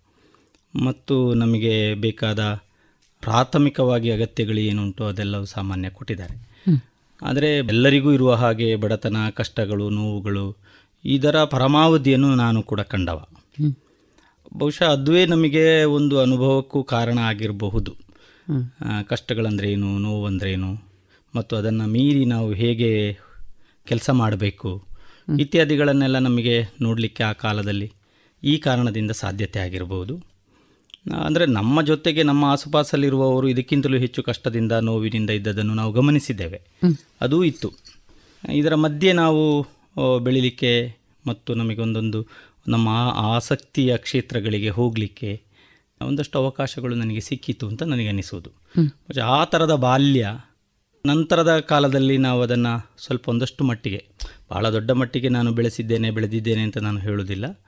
ಆದರೆ ಅದನ್ನು ಒಂದು ಸಮುದಾಯದಲ್ಲಿ ಹೇಗೆ ಇರಬಹುದು ಮತ್ತು ಹೇಗೆ ಯೋಚಿಸಬಹುದು ಅಂದರೆ ಕುಟುಂಬದ ಹಿನ್ನೆಲೆಯಲ್ಲಿ ಮಾಡುವ ಯೋಚನೆಗಳನ್ನು ಸಮುದಾಯದ ಹಿನ್ನೆಲೆಯ ಯೋಚನೆಗಳಾಗಿ ಹೇಗೆ ನನಗೆ ಸಂಘಟನೆಗಳಿಗೆಲ್ಲ ಹೋಗಲಿಕ್ಕೆ ಅದೇ ಕಾರಣ ಆಗಿರಬಹುದು ಅಂತ ನನಗೆ ಅನ್ನಿಸೋದು. ಈ ಥರ ಮತ್ತು ನನ್ನ ಮನೆಯಲ್ಲಿ ಮುಖ್ಯವಾಗಿ ಶಿಕ್ಷಣಕ್ಕೆ ಬಹಳ ಮಹತ್ವವನ್ನು ಕೊಡ್ತಾ ಇದ್ರು. ನನ್ನ ಮನೆಯವರೆಲ್ಲರೂ ಅದೊಂದು ಅಂದರೆ ನನ್ನ ಅಪ್ಪ ಆಗಲಿ ನನ್ನ ದೊಡ್ಡಪ್ಪ ಆಗಲಿ ಬಹಳ ದೊಡ್ಡ ತುಂಬ ಕಲ್ತವರಲ್ಲ. ಪ್ರಾಥಮಿಕ ಶಾಲೆಗಳನ್ನು ಮಾತ್ರ ಅವರು ಮುಗಿಸಿದವರು. ಆದರೆ ಅವರು ನಾವು ಕಲಿಬೇಕು ನಾವು ಹೆಚ್ಚು ಶಿಕ್ಷಣವನ್ನು ಪಡಿಬೇಕು. ಶಿಕ್ಷಣದ ಅರ್ಥ ಇತ್ಯಾದಿಗಳೆಲ್ಲ ಗೊತ್ತಿಲ್ಲ ಅವರಿಗೆ. ಕಲಿಕೆ ಅಂದರೆ ಏನು ಕಲಿಕೆಯ ವ್ಯಾಪ್ತಿ ಏನು ಇದೇನು ಗೊತ್ತಿಲ್ಲ. ಆದರೆ ಶಿಕ್ಷಣ ಕ- ಪಡ್ಕೊಳ್ಬೇಕು ಡಿಗ್ರಿಗಳನ್ನು ಪಡ್ಕೊಳ್ಬೇಕು. ಈ ಥರದ ಒಂದು ಆಲೋಚನೆ. ಇತ್ತು. ಆ ಆಲೋಚನೆಯಿಂದಾಗಿ ಬಹುಶಃ ನಮಗೆಲ್ಲರಿಗೂ ಕೂಡ ನಾವು ನಮ್ಮ ಮನೆಯಲ್ಲಿ ಬಹುತೇಕ ಎಲ್ಲರೂ ಕೂಡ ಪೋಸ್ಟ್ ಗ್ರ್ಯಾಜುಯೇಷನ್ ಆದವರೇ ಇರುವುದು. ಸ್ನಾತಕೋತ್ತರ ಪದವಿಯನ್ನು ಪಡೆದವರೇ ಇರುವುದು ನಾವೆಲ್ಲರೂ ಕೂಡ. ಮತ್ತು ನಾವೆಲ್ಲರೂ ಸರ್ಕಾರಿ ಉದ್ಯೋಗದಲ್ಲೇ ಇರುವವರು ನಮ್ಮ ಮನೆಯವರು. ಮತ್ತೆ ಎಲ್ಲರೂ ಸರ್ಕಾರಿ ಉದ್ಯೋಗಿಗಳನ್ನು ಮತ್ತು ನನ್ನ ನಮ್ಮ ಮನೆಗೆ ಬಂದವರು ಕೂಡ ಸರ್ಕಾರಿ ಉದ್ಯೋಗದಲ್ಲೇ ಇರುವವರು. ಆ ಥರದ ಒಂದು ವ್ಯವಸ್ಥೆಯಿಂದಾಗಿ ನಂತರ ಹಂತ ಹಂತವಾಗಿ ಒಂದಷ್ಟು ಆರ್ಥಿಕವಾದ ಸಹಕಾರಗಳು ಬೆಂಬಲಗಳು ಇತ್ಯಾದಿಗಳನ್ನೆಲ್ಲ ರೂಢಿಸಿಕೊಳ್ಳಿಕ್ಕೆ ಸಾಧ್ಯ ಆಯಿತು. ಇದು ನನ್ನ ಬದುಕಿನ ಮೊದಲ ಹಂತ ಅಂತ ನನಗೆ ಅನ್ನಿಸೋದು ಬಾಲ್ಯದ ಹಂತ. ಬಾಲ್ಯದ ಹಂತ. ನನ್ನ ಆಸಕ್ತಿಗೂ ಪೂರಕವಾಗಿ ನನ್ನ ಬಾಲ್ಯ. ಪೂರಕ ಅಂದರೆ ತುಂಬ ಅಂತ ನಾವು ಹೇಳುವುದಿಲ್ಲ. ಅಂದರೆ ಆದರೆ ಇದೆ ಎನ್ನುವುದು ಸತ್ಯ. ಅದರ ಅದರ ತುಂಬ ಒಳಗೆ ಹೋಗಿ ನೋಡಿದಾಗ ಇತ್ತು ಹಾಗೆ ಅಂತ. ಬಹಳ ಒಂದು ಸಾಂಸ್ಕೃತಿಕವಾದ ಹಿನ್ನೆಲೆಯೋ ಸಾಹಿತ್ಯಿಕವಾದ ಹಿನ್ನೆಲೆಯೋ ಅಥವಾ ಬೇರೆ ಇಡೀ ಸಮುದಾಯವನ್ನು ಸೇರಿಸಿಕೊಂಡು ಬರುವಂಥ ಹಿನ್ನೆಲೆಯೋ ಅಥವಾ ಜನರನ್ನು ಒಗ್ಗೂಡಿಸುವ ಅಥವಾ ಒಂದು ಒಂದಷ್ಟು ವ್ಯಕ್ತಿಗಳನ್ನು ನೋಡುವ ಆ ಥರದ ಹಿನ್ನೆಲೆ ಏನೂ ಇರಲಿಲ್ಲ. ಅಂಥದ್ದು ಏನೂ ಇಲ್ಲದ. ಒಂದು ಲೆಕ್ಕದಲ್ಲಿ ಅದೊಂಥರದ ಶೂನ್ಯದ ಹಿನ್ನೆಲೆಯೇ ಅದು. ಸೊನ್ನೆಯ ಹಿನ್ನೆಲೆ. ಸೊನ್ನೆಯ ಹಿನ್ನೆಲೆ ಅಥವಾ ಮೈನಸ್ಸಿನ ಹಿನ್ನೆಲೆ ಅಂತಲೂ ಹೇಳ್ಬೋದು. ಆದರೆ ಒಂದು ಬೆಳವಣಿಗೆಯ ರೀತಿ ಬೇಕು ಎನ್ನುವುದನ್ನು ನನ್ನ ಮನೆಯವರು ಕಂಡುಕೊಂಡಿದ್ದರು ಅದನ್ನು ನಾನು ಒಪ್ಪಿಕೊಳ್ತೇನೆ. ಇವತ್ತು ನಾವು ನಮ್ಮ ಇರುವ ಸ್ಥಿತಿಯನ್ನು ನಾವು ಗಮನಿಸಿದಾಗ ನನ್ನ ಅಪ್ಪ ಆಗಲಿ ನನ್ನ ದೊಡ್ಡಪ್ಪ ಆಗಲಿ ಒಂದು ಬೆಳವಣಿಗೆ ಬೇಕು. ಅದು ಜನಸಮುದಾಯ ಒಪ್ಪಿಕೊಳ್ಳುವ ರೀತಿಯ ಬೆಳವಣಿಗೆ ಬೇಕು ಅಂತೇಳಿ ಆಶಿಸ್ತಾ ಭಾವದಲ್ಲಿ ಆಶಿಸ್ತಾ ಇದ್ದವರು. ಹಾಗಾಗಿ ನನಗೆ ಒಂದಷ್ಟು ಸಮುದಾಯದ ಜೊತೆಗೆ ಸಂಪರ್ಕಗಳನ್ನು ಸಾಧಿಸಲಿಕ್ಕೆ ಸಾಧ್ಯ ಆಯಿತು ಅಂತ ನನಗೆ ಅನ್ನಿಸೋದು. ಅಂದರೆ ಒಂದು ಒಂದು ಒಳಾರ್ಥಗಳಲ್ಲಿ ನೋಡಿದಾಗ ನನಗೆ ಹಾಗೆ ಅನ್ನಿಸೋದು. ಹೀಗೆ ಜನರಲ್ ಆಗಿ ನೋಡಿದಾಗ ನಾವು ಹೀಗೆ ಹೇಳ್ಬೋದು ಓ ನಾವು ಭಾರಿ ಕಷ್ಟದಲ್ಲಿದ್ದೆವು ನಾವು ಹಾಗಿದ್ದೆವು ಹೀಗಿದ್ದೆವು. ಕಷ್ಟಗಳು ಅಂದರೆ ಕೈಕಾಲು ಗಟ್ಟಿ ಇತ್ತು ಅಪ್ಪನಿಗೆ ದೊಡ್ಡಪ್ಪರಿಗೆ ನನ್ನ ಮನೆಯವರಿಗೆಲ್ಲರಿಗೂ ಕೈಕಾಲು ಗಟ್ಟಿ ಇತ್ತು ಕೆಲಸ ಮಾಡುವ ಸಾಮರ್ಥ್ಯ ಇತ್ತು. ಕೆಲಸ ಮಾಡಿದ ಬದುಕು ಹಾಗೆ. ಅದ ಹಾಗೆ ಅದು ನಮ್ಮದು ಅಂತೇಳಿ ಅಲ್ಲ ನಮಗಿಂತ ಎಷ್ಟೋ ಕಷ್ಟದಲ್ಲಿ ನೋವಿನಲ್ಲಿ ದುಃಖದಲ್ಲಿ ಇದ್ದವರು ಇದ್ದರು. ಆದ್ರೆ ನಾವೆಲ್ಲರೂ ಒಟ್ಟಿಗಿರುವಾಗ ನಾವು ಖುಷಿಯಲ್ಲಿದ್ದೆವು. ಖುಷಿ ಪಡುವ ಅವಕಾಶಗಳು ಜಾಸ್ತಿ ಇದ್ದು ಕಾಯಿಲೆಗಳು ಕಷ್ಟಗಳು ಇತ್ಯಾದಿಗಳೆಲ್ಲ ಒಂದು ಒಂದು ಒಂದು ಮಟ್ಟದಲ್ಲಿತ್ತು ಅಷ್ಟೇ. ಅದನ್ನು ಕಷ್ಟ ಅಂತ ಹೇಳಿಕೊಳ್ಳುತ್ತಾ ಇರುವವರು. ಇವತ್ತು ಆ ತರದವರು ತುಂಬಾ ಜನ ಇದ್ದಾರೆ. ಹೌದು. ಕಷ್ಟ ಅಂತ ನೋವು ಅಂತ ಹೇಳಿಕೊಳ್ಳುವವರು. ನನಗೆ ಅನ್ನಿಸುವುದು ಇಡೀ ಸಮುದಾಯದಲ್ಲಿ ಇರತಕ್ಕಂತಹ ಎಲ್ಲ ಕುಟುಂಬಗಳು ಹೀಗೆ. ಆರೋ ಒಬ್ಬ ಒಂದು ಒಂದು ಮನೆಯಲ್ಲಿ ಒಬ್ಬ ವ್ಯಕ್ತಿ ಆರೋಗ್ಯವಾಗಿದ್ದಾನೆ ಅವನಿಗೆ ಒಂದು ಮೇಲ್ಹಂತಕ್ಕೆ ಹೋಗುವ ಮೇಲ್ಹಂತಕ್ಕೆ ಒಂದು ಸ್ಟೆಪ್ ಮೇಲೆ ಹೋಗುವ ಆಲೋಚನಾ ವಿಧಾನವನಲ್ಲಿ ಇದೆ ಅಂತೇಳಿ ಆದರೆ ಅದು ಧಾರಾಳ ಸಾಕು ಅಂತ ನಾನು ಹೇಳೋದು. ಬಹುಶಃ ಅದು ನನ್ನ ಮನೆಯಲ್ಲಿ ಇತ್ತು ನನಗೆ. ಅಷ್ಟೇ ಇದ್ದದ್ದು. ಒಂದು ಸ್ಟೆಪ್ ಮೇಲೆ ಹೋಗಬೇಕು ಎನ್ನುವ ಮೇಲೆ ಅಂದರೆ ಇರುವ ಸ್ಥಿತಿಯಿಂದ ಮೇಲೆ ಅದು ಆರ್ಥಿಕವಾಗಿರ್ಬೋದು ಬೌದ್ಧಿಕವಾಗಿರ್ಬೋದು ಸಾಂಸ್ಕೃತಿಕವಾಗಿರ್ಬೋದು ಅಥವಾ ಬೇರೆ ಯಾವ ವಿಭಾಗದಲ್ಲಿಯೂ ಆಗಿರ್ಬೋದು. ಒಂದು ಸ್ಟೆಪ್ ಮೇಲೆ ಹೋಗಬೇಕು ಎನ್ನುವ ಒಂದು ಆಲೋಚನಾ ಕ್ರಮ ಎರಡನೇದು ಆರೋಗ್ಯವಾಗಿರಬೇಕು. ಒಂದು ಸಮುದಾಯಕ್ಕೆ ಯಾವುದೇ ಕಾರಣದಿಂದಲೂ ನಮ್ಮಿಂದ ಅನ್ಯಾಯ ಆಗಬಾರ್ದು ತೊಂದರೆ ಆಗಬಾರ್ದು. ಈ ರೀತಿಯ ಒಂದು ಮನಸ್ಥಿತಿ ಇದ್ದರೆ ಎಲ್ಲರೂ ಬಡತನವೋ ಅಥವಾ ಅದು ಬಹಳ ಕೆಳಗಿನ ಸ್ಥಿತಿಯೋ ಇದು ಯಾವುದೂ ಇಲ್ಲ ಅಂತ ನನ್ನ ನನ್ನ ನನಗೆ ನಾನು ಕಂಡುಕೊಂಡ ಒಂದು ಸತ್ಯ. ಹೀಗೆ ಪ್ರೇರಣೆ ಆಗಿದೆ ಅಂತ ನಾನು ಹೇಳಲಿಕ್ಕೆ ಬಯಸ್ತಾ ಇದ್ದೇನೆ. ಬಾಲ್ಯದಲ್ಲಿ ಏನಾದರೂ ಮುಂದೆ ನಾನು ಹೀಗೆ ಆಗಬೇಕು ಅಂತ ಹೇಳುವ ಆಲೋಚನೆ ಇಲ್ಲ, ಇಲ್ಲ. ಅಂತ ಅಂತ ಕನಸುಗಳಿಗೆ ಎಲ್ಲಿಯೂ ಅವಕಾಶ ಇರಲಿಲ್ಲ. ಅದು ಅವಕಾಶ ಇರಲಿಲ್ಲ ಅಂತ ಹೇಳಿದ್ರೆ ಕನಸುಗಳನ್ನು ಬಿತ್ತುತ್ತಾ ಇದ್ರು ನಮಗೆಲ್ಲ. ನನ್ನ ಅಜ್ಜಿ ಆಗಿರ್ಬೋದು ನನ್ನ ನೆರೆಕರೆ ಆಗಿರ್ಬೋದು ನನ್ನ ಬಂಧುಗಳಾಗಿರ್ಬೋದು ಅವರೆಲ್ಲ ಕನಸುಗಳನ್ನು ಬಿತ್ತುತ್ತಾ ಇದ್ರು. ಆದರೆ ಬಿತ್ತಿದ ಕನಸುಗಳನ್ನು ಹೇಗೆ ನೀವು ರೀಚ್ ಆಗಬೇಕು ಆ ಗೋಲನ್ನು ಅಂತ ಹೇಳುವ ಯಾವುದೇ ಒಂದು ಫಿಕ್ಸ್ ಮಾಡುವ ಅಥವಾ ಒಂದು ಫ್ರೇಮ್ ಒಂದು ಚೌಕಟ್ಟಾಗಲಿ ಒಂದು ದಾರಿ ದಾರಿ ಆಗಲಿ ಅದು ಹೀಗೆ ಇರಬೇಕು ಅಂತ ಹೇಳುವ ಒಂದು ಒಂದು ಗೈಡೆನ್ಸ್ ಆಗಲಿ ಇದು ಏನೂ ಇರಲಿಲ್ಲ. ಆ ಕಾಲದಲ್ಲಿ ನಮಗೆ ನನಗೆ ಅಂತೇಳಿ ಅಲ್ಲ ಬಹುತೇಕ ಯಾರಿಗೂ ಇರಲಿಲ್ಲ ಅಂತ ನನ್ನ ಅನಿಸಿಕೆ. ನಾವೆಲ್ಲ ಎಪ್ಪತ್ತರ ದಶಕದಲ್ಲಿ ಆ ಕಾಲಘಟ್ಟದಲ್ಲಿ ಬಂದವರು. ಮತ್ತು ಅದರ ಹಿಂದೆ ಇದ್ದವರಿಗೂ ಮತ್ತು ಆ ನಂತರ ಸುಮಾರು ಎರಡು ಸಾವಿರ ತೊಂಬತ್ತರ ದಶಕದವರೆಗೂ ಇದಿರಲಿಲ್ಲ ಸ್ಪಷ್ಟತೆ ನಮ್ಮ ಈ ಭಾಗದ ಹಳ್ಳಿಗಳಲ್ಲೆಲ್ಲ. ನೀವು ಆಗಬೇಕು ಅಂತ ಹೇಳ್ತಾರೆ. ಇವತ್ತು ನಮ್ಮ ಅನೇಕ ಕಡೆಗಳಲ್ಲಿ ನಾವು ಅದನ್ನೇ ಹೇಳ್ತಾ ಇರ್ತೇವೆ. ನೀವು ಹಾಗೆ ಆಗಬೇಕು ಹೀಗೆ ಆಗಬೇಕು ಅಂಥವರ ಅವರ ಹಾಗೆ ಆಗಬೇಕು ಇಂಥವರ ಅವರ ಹಾಗೆ ಆಗಬೇಕು ಅಂತೆಲ್ಲ ಹೇಳ್ತೇವೆ. ಆದರೆ ಅಂಥವರು ಇಂಥವರು ಆಗುವುದಕ್ಕೆ ಇರುವ ದಾರಿಗಳು ಏನು? ಇದು ಸ್ಪಷ್ಟತೆ ಇಲ್ಲ. ಇದು ಇದಕ್ಕೆ ಕಾರಣ ಏನು ಅಂತ ಹೇಳಿದರೆ ಹೊರನೋಟದಿಂದ ಎಲ್ಲವನ್ನು ನೋಡುವ ಒಂದು ಪ್ರಕ್ರಿಯೆ. ಹೊರಗೆ ಮಾತ್ರ ಹೊರಗೆ ಕಾಣುವುದನ್ನು ಮಾತ್ರ ನೋಡುವುದು. ಅದರ ಒಳಗಿನ ಆಳಕ್ಕೆ ಇಳಿಯುವ ಪ್ರಕ್ರಿಯೆಗಳು ಇಲ್ಲ. ಅದು ಪೋಷಕ ಅದು ಪೋಷಕರಲ್ಲಿ ಇಲ್ಲದೇ ಇರುವುದು ಸಹಜ. ಹಾಗಾಗಿ ನಮಗೆ ನಾನು ಇಂಥದ್ದೇ ಆಗ್ತೇನೆ ಇಂಥದ್ದೇ ಹೋಗಬೇಕು ಅಂತ ಹೇಳುವ ಏನು ಇಲ್ಲ. ನನಗೆ ಹತ್ತನೇ ಕ್ಲಾಸಿಗೆ ಬಂದ ನಂತರ ಒಂದಷ್ಟು ಓದಬೇಕು ಅಂತ ಅನಿಸಿದ್ದು ಆವಾಗಲೇ. ನಾನು ಸ್ವಲ್ಪ ಓದಬೇಕು ಸ್ವಲ್ಪ ಏನೇನೋ ನೋಡಬೇಕು. ಹೊಸತನ ಏನಾದರೂ ಕಲಿಬೇಕು ಈ ಥರದೆಲ್ಲ ಅನಿಸಿದ್ದೇ ಹ್ಮ್ ಅಲ್ಲಿಯವರೆಗೆ ಕನ್ನಡವನ್ನೇ ಸರಿಯಾಗಿ ಮಾತಾಡಲಿಕ್ಕೆ ಬರ್ತಾ ಇತ್ತು ಅಂತ ಹೇಳೋದು ನನಗೆ ಡೌಟ್ ಇದೆ. ಹಾಗೆಂದರೆ ಆ ಥರದ ಒಂದು ವ್ಯವಸ್ಥೆ ಆ ಥರದ ಹಿನ್ನೆಲೆ ಇತ್ಯಾದಿಗಳೆಲ್ಲ ಆ ಕಾಲದಲ್ಲಿ ಇದ್ದದ್ದು. ಅಂದರೆ ಸುಮಾರು ಸಾವಿರದ ಒಂಬೈನೂರ ಎಪ್ಪತ್ತೈದರಿಂದ ಸುಮಾರು ಎಂಬತ್ತೈದರವರೆಗಿನ ಕಾಲಘಟ್ಟದವರೆಗೆ ಅಥವಾ ಒಂದು ತೊಂಬತ್ತರವರೆಗಿನ ಕಾಲಘಟ್ಟದವರೆಗೆ ನಾವು ಇದೇ ರೀತಿಯ ಒಂದು ಆಲೋಚನಾ ಕ್ರಮದಲ್ಲಿ ಬೆಳೆದವರು. ಅಂದರೆ ಅವತ್ತು ಕಳೆದ್ರೆ ಪೂರ್ತಿ ಕಳೆಯಿತು ಅಂತ ಹೇಳುವ ಹಾಗೆ. ಅವತ್ತು ಕಳೆದ್ರೆ ಎಲ್ಲ ಕಳೆಯಿತು ಅಂತ ಹೇಳುವ ಆ ಥರದ ಒಂದು ಆಲೋಚನೆಯಲ್ಲಿ ಬೆಳೆದವರು. ಮತ್ತು ಒಂದು ಲೆಕ್ಕದಲ್ಲಿ ಅದು ಸರಿ ಅಂತಲೂ ನನಗೆ ಅನ್ನಿಸೋದು ಹ್ಮ್. ಆ ಥರ ಬೆಳೆಯುವುದೇ ಸರಿ. ಏನೇನೋ ಸಣ್ಣ ಇಷ್ಟಕ್ಕಿರುವಾಗಲೇ ಏನೇನೋ ಕನಸುಗಳನ್ನು ಹಾಕಿ ಅವರ ತಲೆಗೆ ಏನೇನೋ ಹುಳ ಬಿಟ್ಟು ಅವರನ್ನು ಹಾಗೆ ಮಾಡಬೇಕು ಹೀಗೆ ಮಾಡಬೇಕು ಅಂತ ಹೇಳಿ ಆ ಮಗು ಒಂದು ಹಂತಕ್ಕೆ ಬರುವಾಗ ಗೊಂದಲಕ್ಕೆ ಒಳಗಾಗುವ ಸ್ಥಿತಿ ಇತ್ಯಾದಿಗಳೆಲ್ಲ ಆಗದಿದ್ರೆ ಆದರೆ ಒಳ್ಳೆಯದು ಅಂತ. ಆ ತೊಂಬತ್ತರ ದಶಕಕ್ಕಿಂತ ಹಿಂದೆ ನಾನು ಗಮನಿಸಿದಾಗೆ ಆ ತಂದೆ ತಾಯಿಗಳಲ್ಲಿ ಅದು ಅಂಥದ್ದು ಇದ್ದದ್ದು ಕಡಿಮೆ. ಅಂದ್ರೆ ನಮ್ಮ ಹಳ್ಳಿ ಭಾಗದಲ್ಲಿ ನಗರಗಳಲ್ಲಿ ಇದ್ದಿರಬಹುದು ಹಳ್ಳಿಗಳಲ್ಲಿ ಇದ್ದದ್ದು ಕಡಿಮೆ. ಹೌದು. ನಮ್ಮ ಬಾಲ್ಯವು ಹಾಗೆ ಅವತ್ತು ಕಳೆದ್ರೆ ಇಡೀ ಕಳೆಯಿತು ಅಂತಲೇ ಲೆಕ್ಕ. ಇವತ್ತೊಂದು ಕಳೆಯಲಿ ಅಂತಲೇ ಅವರು ತಿಳ್ಕೊಳ್ಳೋದು ನಾವು ಇವತ್ತೊಂದು ಆರಾಮದಲ್ಲಿ ಹೋಗ್ಲಿ. ಅಂತ. ಬಹುಶಃ ಅದೇ ಮುಂದಕ್ಕೆ ಇವತ್ತು ಕಳೀಲಿ ಇವತ್ತು ಕಳೀಲಿ ಅಂತ ಹೋಗ್ತಾ ಇದೆಯೋ ಏನೋ ಗೊತ್ತಿಲ್ಲ. ಅಂತೂ ಅದು ಹೌದು. ಹಾಗಾಗಿ ಯಾವ ದೊಡ್ಡ ಕನಸುಗಳನ್ನು ದೊಡ್ಡ ಕೆಲಸಗಳನ್ನು ನಾನು ಹೇಳೋದು ಕನಸುಗಳು ಅಂದರೆ ಕೆಲಸಗಳು ಅಂತ. ನಮಗೆ ನಾವೊಂದು ಕನಸುಗಳನ್ನು ಯಾರೋ ಒಬ್ಬನಿಗೆ ಬಿತ್ತುತ್ತೇವೆ ಅಂತ ಹೇಳಿದರೆ ಅದರ ಅರ್ಥ ಏನು ಅಂತ ಹೇಳಿದರೆ ಕೆಲಸಗಳನ್ನು ಬಿತ್ತುತ್ತೇವೆ ಅಂತ ಅರ್ಥ. ಆ ಕೆಲಸಗಳನ್ನು ಅವನಿಗೆ ಮಾಡಿಕೊಳ್ಳಿಕ್ಕೆ ಸಾಮರ್ಥ್ಯಗಳನ್ನು ಬಿತ್ತುತ್ತಾ ಇದ್ದೇವೆಯೋ ಅದರ ಸಾಧ್ಯತೆಗಳನ್ನು ಬಿತ್ತುತ್ತಾ ಇದ್ದೇವೆಯೋ? ಹಾಗೆ ಇದೆ ಅಂತೇಳಿ ಆದರೆ ಕನಸು ಬಿತ್ತಿದ ಕನಸು ದೊಡ್ಡ ದೊಡ್ಡ ಹಂತಕ್ಕೆ ಹೋಗಿಬಿಡ್ತದೆ ಅಂತ. ಅದು ಕೂಡ ಒಟ್ಟಿಯೊಟ್ಟಿಗೆ ಬೇಕು. ಇದು ಇದು ಎರಡೂ ಕೆಲಸಗಳು ಒಟ್ಟೊಟ್ಟಿಗೆ ಬೇಕು ಅಂತ ನನಗೆ ಅನ್ನಿಸೋದು ಅದು ದೊಡ್ಡ ಮಟ್ಟಿಗೆ ಏನು ಅಂತ ಇದೇನು ಆಗಲಿಲ್ಲ. ಸಾಧ್ಯತೆಗಳನ್ನು ಅವನೇ ಕಾಣುವ ರೀತಿಯಲ್ಲಿ ಇರಬೇಕು ಅಲ್ಲ ಅದು ಹೇಳಿಕೊಡದೆ ಹೇಗೆ ಅಂತ ನಾನು ಹೇಳೋದು. ಈಗ ಒಬ್ಬನಿಗೆ ಕನಸುಗಳನ್ನು ಬಿಟ್ಟಿದಾಗ ಕನಸುಗಳನ್ನು ರೀಚ್ ಆಗುವುದಕ್ಕೆ ಇರುವ ಸಾಧ್ಯತೆಗಳು ಅದು ನೂರಕ್ಕೆ ನೂರು ಸತ್ಯ ಅಂತ ಹೇಳುವುದಲ್ಲ. ಯಾಕಂದರೆ ಯಾಕಂದ್ರೆ ಅದು ಭವಿಷ್ಯ ಅದು. ಆದರೆ ಭವಿಷ್ಯದ ಪ್ಲ್ಯಾನ್ ಕೂಡ ಅದು ಖಚಿತವಾಗಿರಬೇಕು ಇರಬೇಕು. ಹಾಗಾಗಿ ನಮಗೆಲ್ಲ ಖಚಿತವಾದ ಪ್ಲ್ಯಾನ್ಗಳನ್ನು ಹೇಳಿಕೊಡುವಂತಹ ಒಂದು ಸಾಮರ್ಥ್ಯ ನಮ್ಮ ಪೋಷಕರಿಗೆ ಇಲ್ಲದೇ ಇರುವ ಕಾರಣ ಕನಸುಗಳನ್ನು ಬಿತ್ತಿರಬಹುದು. ಆದರೆ ಅವರ ಮಟ್ಟದ ಕನಸುಗಳು ಮಾತ್ರ ಅದು. ಅವರಿಗೆ ಅದಕ್ಕಿಂತ ಆಚೆಗೆ ಕನ ಈಗ ನಾನು ಸಾಹಿತ್ಯ ವಲಯದಲ್ಲಿ ನಾನು ಕೆಲಸ ಮಾಡ್ತಾ ಇರುವಾಗ ನಾನು ಬಹಳ ದೊಡ್ಡ ನೀನು ಇಂಥ ಸಾಹಿತಿ ಆಗಬೇಕು ಇಂಥ ನಟನಾಗಬೇಕು ಇಂಥ ಹೀಗೆ ಆಗಬೇಕು ಅಂತ ಹೇಳುವ ಬಿತ್ತುವಷ್ಟು ಅವರಿಗೂ ಅದು ಆ ಆ ವ್ಯಾಪ್ತಿ ಇಲ್ಲ ಅವರಿಗೆ. ಇವತ್ತಾದರೂ ತಮ್ಮ ಹಿರಿಯರಿಗೆ ಎಲ್ಲಿಯಾದರೂ ಸ್ವಲ್ಪ ಜನರಿಗೆ ಉಂಟ ಏನೋ. ಯಾಕಂದ್ರೆ ಟಿ ವಿ ಮಾಧ್ಯಮಗಳು ಇತ್ಯಾದಿ ಮಾಧ್ಯಮಗಳನ್ನೆಲ್ಲ ನೋಡುವ ಕಾರಣ. ಆದರೆ ಅವತ್ತು ಅವರ ಆಲೋಚನಾ ಒಂದು ವಿಭಾಗ ಇದೆಯಲ್ಲ ಅದು ಬಹಳ ಸೀಮಿತವಾದದ್ದು. ಅದರ ವ್ಯಾಪ್ತಿ ಬಹಳ ಸಣ್ಣದದು ಅವರಿಗೆ ಆ ಊರಿನಲ್ಲಿ ಒಬ್ಬ ದೊಡ್ಡ ಗಾಯಕನೋ ಬರಹಗಾರನೋ ಒಬ್ಬ ಮೇಷ್ಟ್ರೋ ಇದ್ರೆ ಅದೇ ಅವರಿಗೆ ದೊಡ್ಡ ಅವರಿಗೆ ನೀನು ಅವರ ಹಾಗೆ ಆಗಬೇಕು ಅಂತ ಹೇಳುದು. ಇವತ್ತು ನಮಗೆ ಲಾಲ್ ಬಹದ್ದೂರ್ ಶಾಸ್ತ್ರಿ ಕಾಣ್ತಾರೆ ವಿವೇಕಾನಂದರು ಕಾಣ್ತಾರೆ ಅಬ್ದುಲ್ ಕಲಾಂ ಕಾಣ್ತಾರೆ ಯಾಕಂದ್ರೆ ಆ ವ್ಯಾಪ್ತಿ ಬಹಳ ದೊಡ್ಡದಾಗಿದೆ. ನಮ್ಮ ಮಕ್ಕಳಿಗೆ ನಾವು ಹೇಳುವಾಗ ಹಾಗೆ ಅಂತ ಹೇಳಲಿಕ್ಕೆ ಯೋಚನೆ ಮಾಡ್ತಾ ಇರ್ತೇವೆ. ಹಾಗೆ ಆದರೆ ಆ ಹಂತಕ್ಕೆ ಹೋಗುವುದಕ್ಕೆ ಆ ತಂದೆ ತಾಯಿಗಳು ಆ ಪೋಷಕರು ಮಾಡಿದ ಕೆಲಸಗಳು ಏನು? ನಾನು ನನ್ನ ವ್ಯಾಪ್ತಿಯನ್ನು ಬಿಟ್ಟು ಹೊರಗೆ ಹೋಗ್ತಾನೋ ಗೊತ್ತಿಲ್ಲ ನನಗೆ. ಅದು ಮುಂದಿನ ಭಾಗದಲ್ಲಿ ಬರ್ತದೋ ಅಂತಲೂ ನಾನು ಅಲ್ಲ.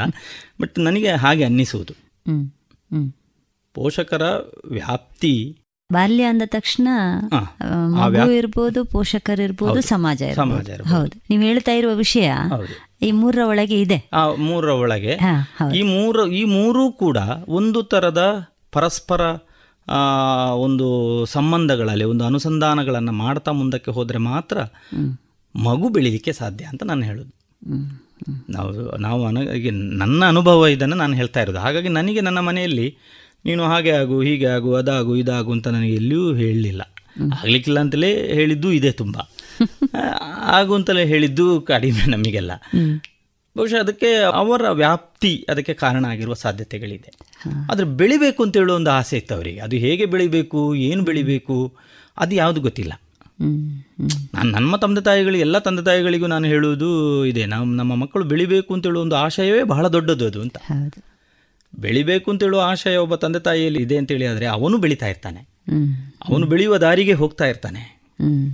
ಅದು ಬಹಳ ಉನ್ನತ ಮಟ್ಟದ್ದು ಅದು ಹಾಗೆ ಹೀಗೆ ಅಂತ ಹೇಳಿ ಬೆಳೆಯುವುದು ಅಂತ ಹೇಳಿದ್ರೆ ಬರೀ ಆರ್ಥಿಕವಾದ ಬೆಳವಣಿಗೆ ಅಂತ ನಾವು ತಿಳ್ಕೊಳ್ಬಾರ್ದು.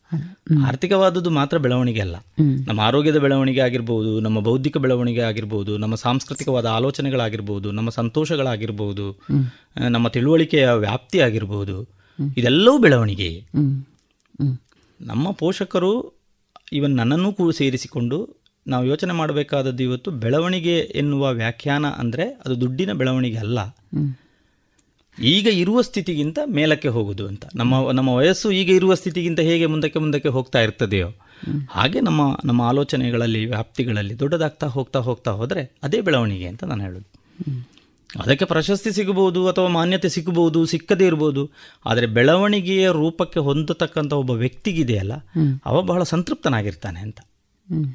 ಇದು ಯಾವುದೇ ಅಧ್ಯಾತ್ಮದ ನೆಲೆಯಲ್ಲಿ ಅಥವಾ ಇನ್ನಿತರ ನೆಲೆಯಲ್ಲಿ ನಾನು ಯೋಚನೆ ಮಾಡ್ತಾ ಹೇಳೋದಲ್ಲ ನಮ್ಮ ನಮ್ಮ ಆಲೋಚನಾ ಕ್ರಮಗಳಲ್ಲಿ ಇರತಕ್ಕಂಥದ್ದು ನಮ್ಮ ಆಲೋಚನಾ ಕ್ರಮಗಳಲ್ಲಿ ಇರತಕ್ಕಂತಹ ವಿಭಿನ್ನವಾದಂತಹ ನೆಗೆಟಿವ್ಸ್ಗಳನ್ನು ತೆಗೆದು ಪಾಸಿಟಿವ್ಸ್ಗಳಿಗೆ ಕಡೆಗೆ ಹೋಗುವ ರೀತಿ ಅದು ಅಂತ.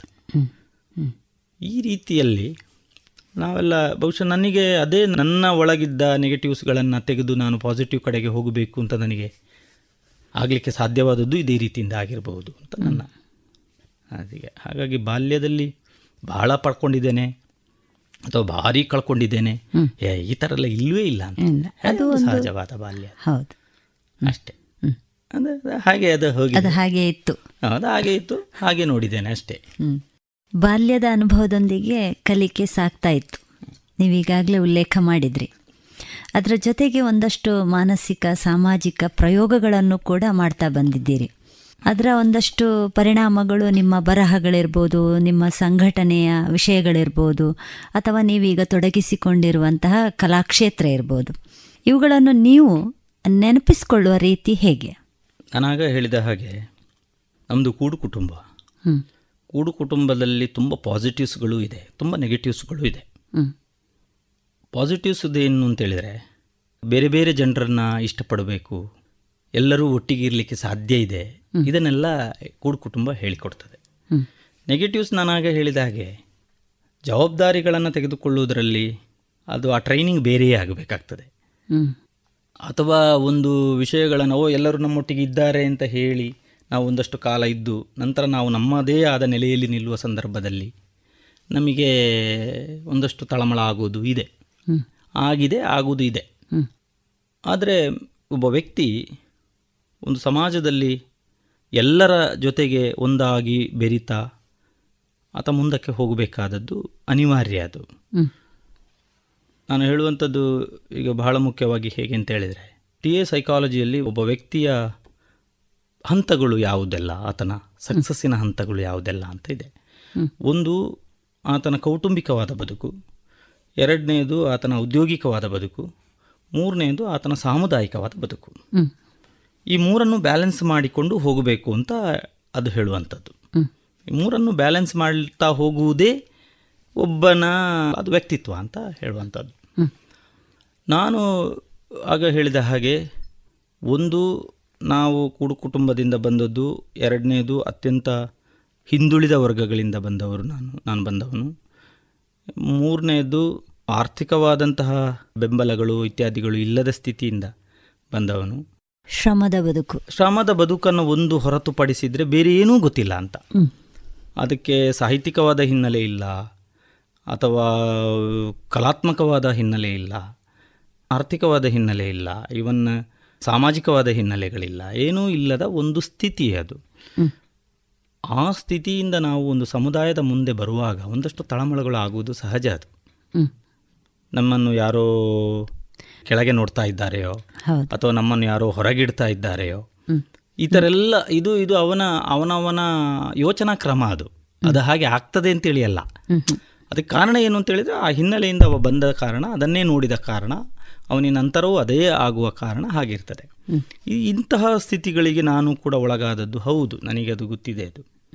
ಹಾಗಾಗಿ ಒಂಥರದ ಹಿಂಜರಿಕೆ ಒಂಥರದ ಅಳುಕು ಎಲ್ಲೋ ಸರಿ ಇಲ್ಲ ಅಂತ ಅನಿಸುವುದು. ಇನ್ನೂ ಸ್ವಲ್ಪ ಕರೆಕ್ಟ್ ಆಗಬೇಕು ಅಂತ ಅನಿಸುವುದು. ಇದೆಲ್ಲ ಇದೆಲ್ಲ ಆದದ್ದಿದೆ. ಈ ಮಾನಸಿಕವಾದಂತಹ ಒಂದಷ್ಟು ಗೊಂದಲಗಳು ಆದದ್ದಿದೆ. ಆದರೆ ಅದನ್ನು ಮೀರಿದಂತಹ ಆತ್ಮೀಯತೆಯನ್ನು ಪಡೀಲಿಕ್ಕೆ ಸಾಧ್ಯತೆ ಇದೆ. ಜನರ ಸಂಪರ್ಕವನ್ನು ಇಟ್ಟುಕೊಳ್ಳಲಿಕ್ಕೆ ಸಾಧ್ಯತೆ ಇದೆ ಅಂತ ಹೇಳುವ ಒಂದು ಸಾಧ್ಯತೆಗಳನ್ನು ನಮ್ಮ ಸಾಮಾಜಿಕವಾಗಿ ನಾನು ನೋಡಿಕೊಂಡದ್ದು ಹೌದು. ತುಂಬ ಒಂದು ಕಾಲದಲ್ಲಿ ಓದುತ್ತಾ ಇದ್ದವನು ನಾನು. ಓದುವಾಗ ನನಗೆ ಅನಿಸಿದ್ದು ಇದೆ.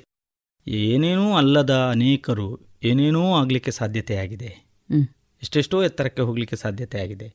ಅದು ಹೇಗೆ ಅಂತೇಳಿದರೆ ನಾನು ಹೋಗ್ತೇನೆ ಅಂತ ಹೇಳುವ ಇದರಲ್ಲಿ ಹೇಳ್ತಾ ಇಲ್ಲ ನಾನು. ಅದು ಹೇಗೆ ಅಂತ ಹೇಳಿದರೆ ಅವರ ಸಾಮಾಜಿಕವಾದ ಸಂಬಂಧಗಳು ಅವರ ಮಾನಸಿಕವಾದ ಸ್ಥಿತಿಗಳನ್ನು ಅವರು ಹಂತ ಹಂತಕ್ಕೆ ಅದನ್ನು ಅಪ್ಡೇಟ್ ಮಾಡ್ತಾ ಹೋದ ರೀತಿಗಳು ಇದರಿಂದಾಗಿ ಅವರು ಒಂದಷ್ಟು ಅವಕಾಶಗಳನ್ನು ಪಡೀಲಿಕ್ಕೆ ಒಂದಷ್ಟು ಅವರೊಳಗೆ ಸಂತೃಪ್ತಿಯನ್ನು ಪಡೀಲಿಕ್ಕೆ ಸಾಧ್ಯ ಆಗಿದೆ. ನನ್ನ ಬಾಲ್ಯದಲ್ಲಿಯೂ ಕೂಡ ನಾವು ಶಾಲೆಗೆ ಸರ್ಕಾರಿ ಶಾಲೆಗೆ ಹೋದವರು ಕನ್ನಡ ಮಾಧ್ಯಮ ಶಾಲೆಗೆ ಹೋದವರು. ಕಲಿಯುವುದಕ್ಕೆ ನಾನು ಆರಂಭದಲ್ಲಿ ಭಾಳ ದೊಡ್ಡ ಏನು ಇರಲಿಲ್ಲ ನನ್ನ ಇದರಲ್ಲಿ.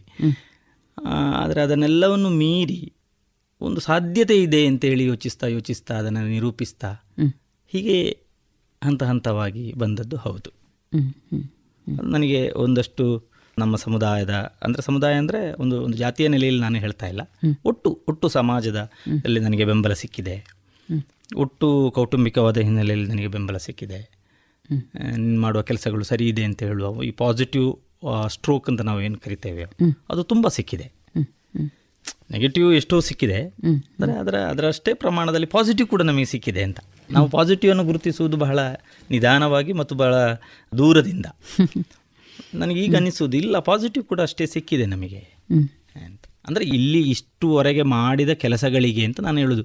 ಬಹಳ ದೊಡ್ಡ ಕೆಲಸಗಳಾಗಿದೆ ಇತ್ಯಾದಿಗಳೇನು ಅಲ್ಲ.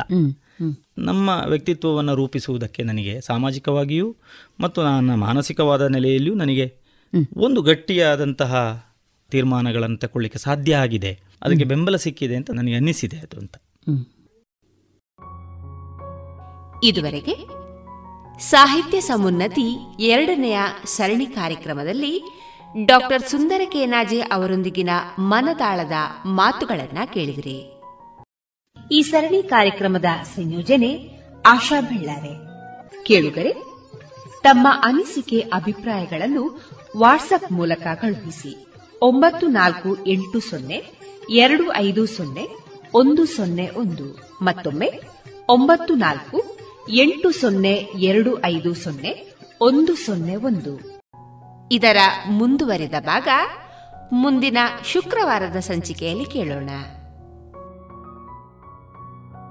ಏನು ಚಂದ?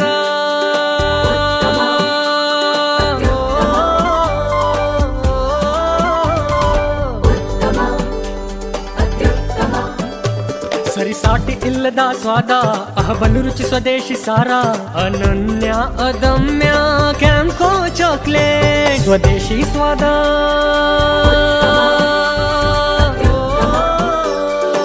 ಕ್ಯಾಂಪೋ ಸ್ವದೇಶಿ ಚಾಕ್ಲೇಟ್ಸ್ ಅತ್ಯುತ್ತಮ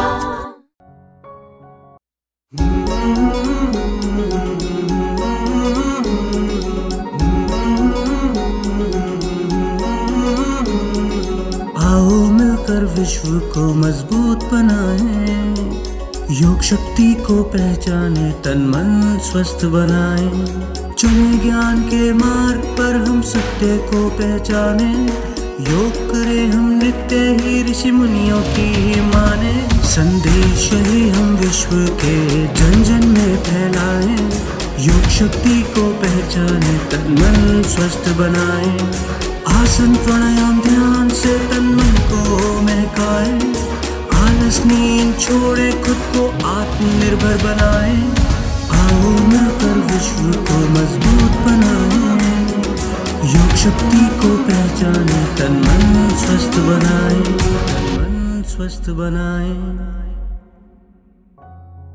ಇದೀಗ ರಂಜನಿ ಪ್ರಭು ಅವರ ರಚಿತ ಭಾವಗೀತೆ ಸಂಗೀತ ಮತ್ತು ಗಾಯನ ಉಪಾಸನಾ ಮೋಹನ್.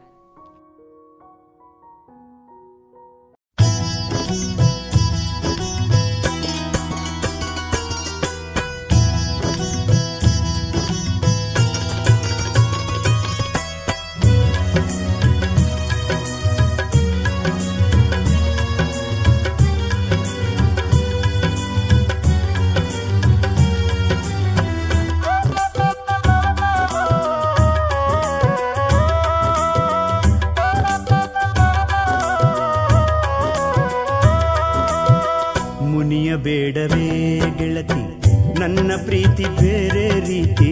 ಮುನಿಯ ಬೇಡವೇ ಗೆಳತಿ, ನನ್ನ ಪ್ರೀತಿ ಬೇರೆ ರೀತಿ. ಅರಸಬೇಡ ಕಲ್ಪನೆಯಲ್ಲಿ, ನನ್ನ ಪ್ರೀತಿ ಈ ನೆಲದಲ್ಲಿ.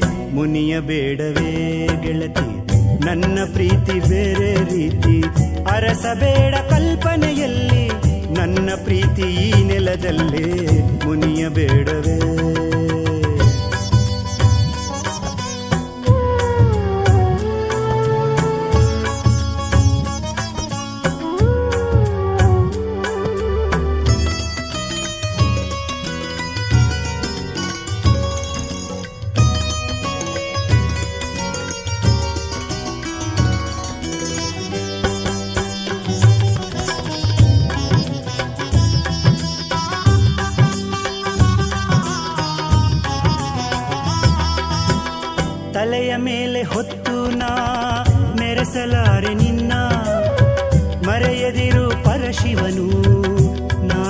情啊！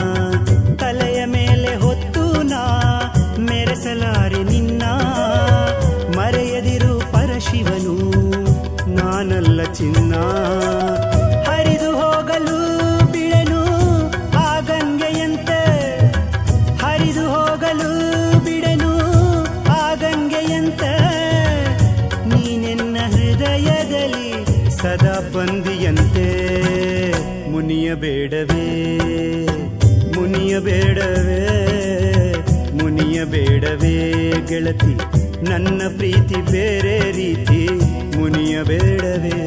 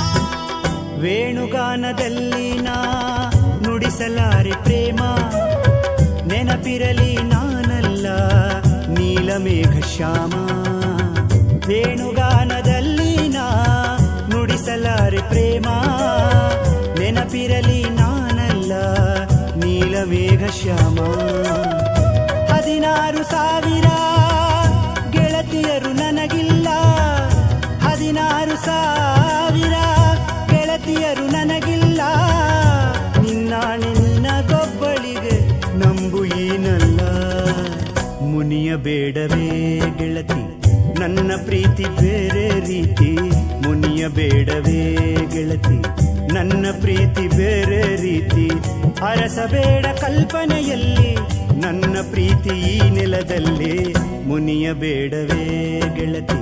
ನನ್ನ ಪ್ರೀತಿ ಬೇರೆ ರೀತಿ. ಅರಸಬೇಡ ಕಲ್ಪನೆಯಲ್ಲಿ ನನ್ನ ಪ್ರೀತಿ ಈ ಮುನಿಯ ಬೇಡವೇ.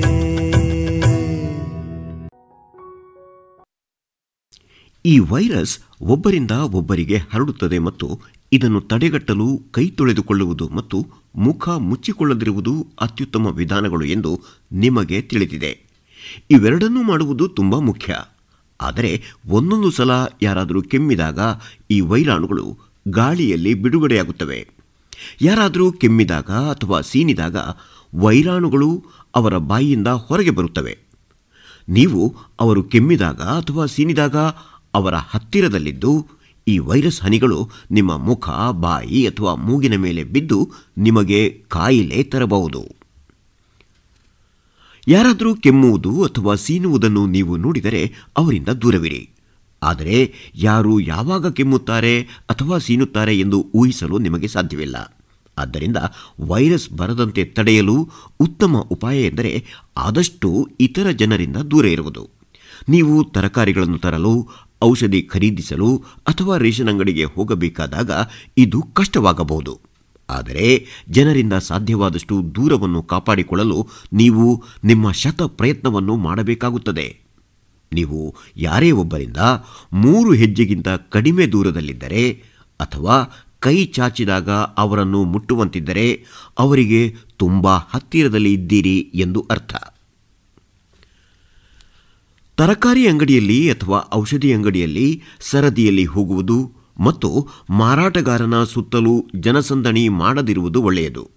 ನಿಮ್ಮ ಹಿಂದೆ ಬರುವ ವ್ಯಕ್ತಿಗೆ ಅವರ ಸರದಿಯಲ್ಲಿ ಕಾಯುವಂತೆ ಹೇಳಿ ಮತ್ತು ಯಾಕೆ ಹಾಗೆ ಮಾಡಬೇಕು ಎಂದು ಅವರಿಗೆ ವಿವರಿಸಿ. ವೈರಸ್ ಹರಡುವ ಅಪಾಯಕ್ಕೆ ಗುರಿಯಾಗುವ ಬದಲು ಹೀಗೆ ಮಾಡುವುದು ಒಳ್ಳೆಯದು ಅಥವಾ ಹೆಚ್ಚಿನ ಸಮಯ ಕಾಯುವುದು ಒಳಿತು.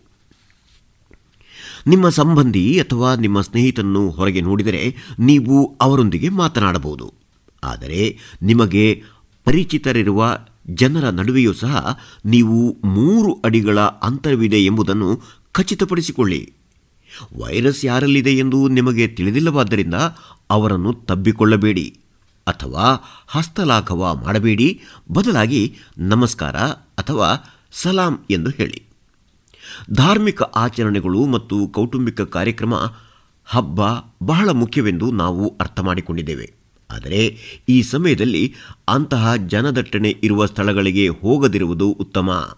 ಏಕೆಂದರೆ ಕೇವಲ ಒಬ್ಬ ವ್ಯಕ್ತಿಯೇ ವೈರಸ್ ಅನ್ನು ಹೊಂದಿದರೂ ಸಹ ಇಡೀ ಜನಸಮೂಹಕ್ಕೆ ವೈರಸ್ ಹರಡುವ ಸಾಧ್ಯತೆ ಹೆಚ್ಚು. ಅಲ್ಲದೆ ಹಳ್ಳಿಯಲ್ಲಿ ಹಳ್ಳ, ಬಾವಿ ಅಂತಹ ಸಾರ್ವಜನಿಕ ನೀರಿನ ಜಾಗಗಳಲ್ಲಿ ಸ್ನಾನ ಮಾಡಬೇಡಿ. ವೈರಸ್ ಇರುವ ಯಾರಾದರೂ ಅದರಲ್ಲಿ ಸ್ನಾನ ಮಾಡಿದ್ದರೆ ಅದು ನಿಮಗೆ ತಿಳಿದಿರುವುದಿಲ್ಲ. ಹಾಗಾಗಿ ಬೇರೆಡೆ ಸ್ನಾನ ಮಾಡಿ ಮತ್ತು ನಿಮ್ಮ ದೇಹವನ್ನು ಸ್ವಚ್ಛಗೊಳಿಸಲು ಸಾಬೂನು ಬಳಸಿ.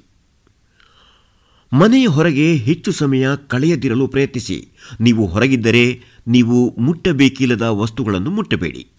ದಿನಸಿ ವಸ್ತುಗಳನ್ನು ಖರೀದಿಸುವುದು ಅಥವಾ ತುರ್ತು ಸ್ಥಿತಿಗಾಗಿ ಆಸ್ಪತ್ರೆ ಭೇಟಿ ನೀಡುವುದು ಮುಂತಾದವುಗಳ ಇದ್ದಾಗ ಮಾತ್ರವೇ ಹೊರಗೆ ಹೋಗಿ.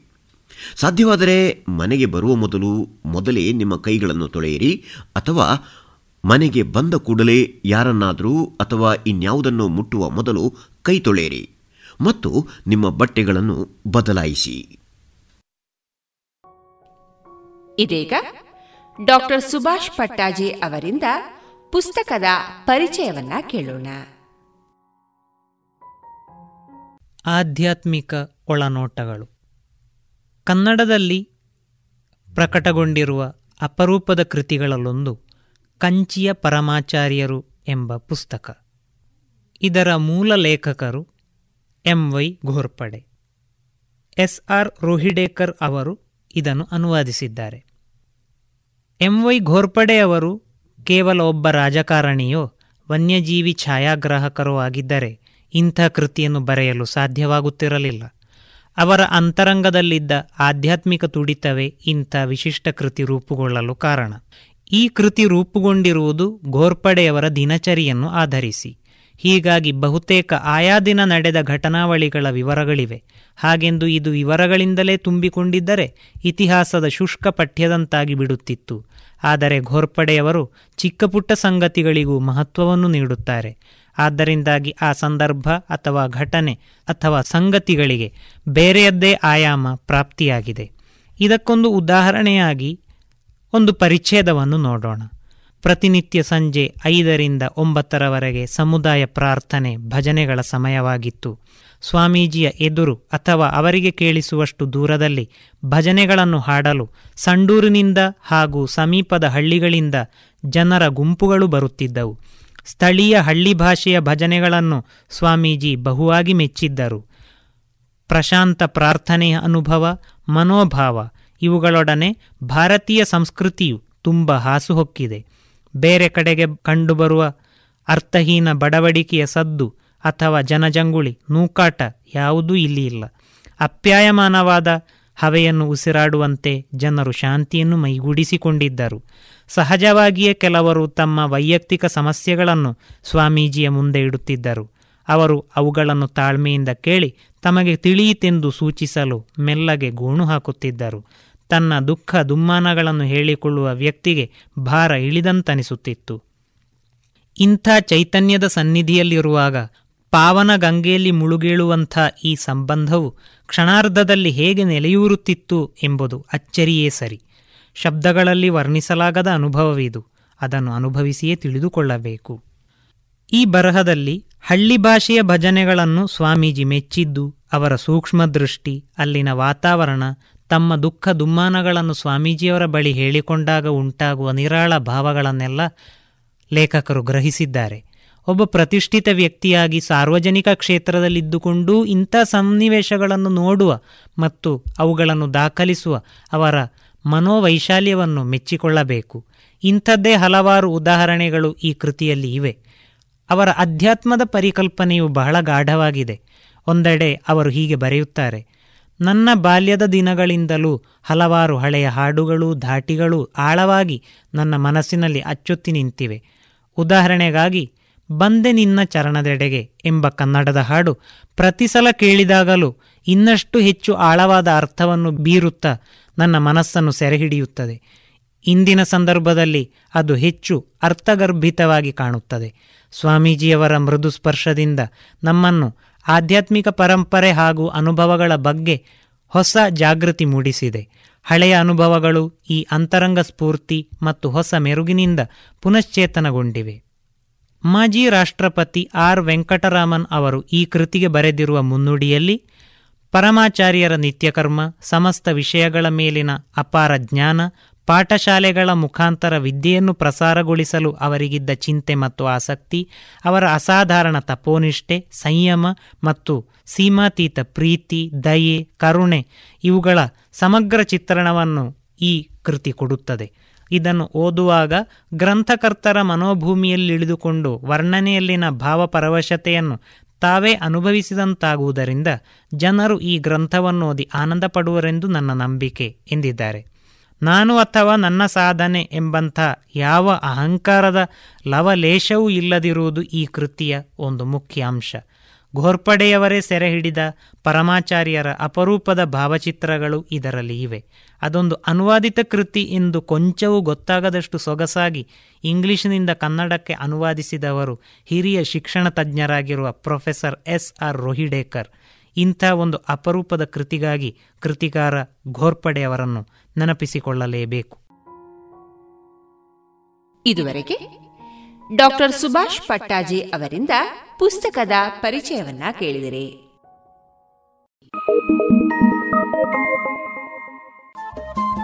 ರೇಡಿಯೋ ಪಾಂಚಜನ್ಯ ತೊಂಬತ್ತು ಬಿಂದು ಎಂಟು ಎಫ್ಎಂ ಸಮುದಾಯ ಬಾನುಲಿ ಕೇಂದ್ರ ಪುತ್ತೂರು. ಇದು ಜೀವ ಜೀವದ ಸ್ವರ ಸಂಚಾರ.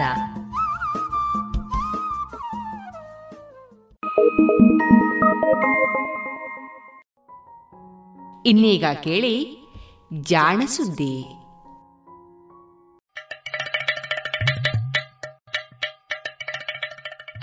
ಕೇಳು ಕೇಳು ಕೇಳು ಜಾಣ. ಜಾಣ ಸುದಿಯ ಕೇಳು ಕೇಳು ಕೇಳು ಜಾಣ.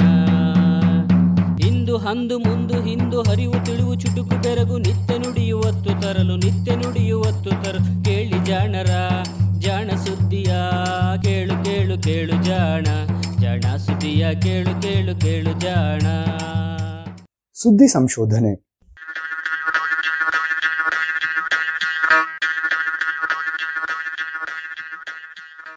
ನೀರ ಮೇಲೆ ನಡೆಯುವ ರೋಬಾಟುಗಳು.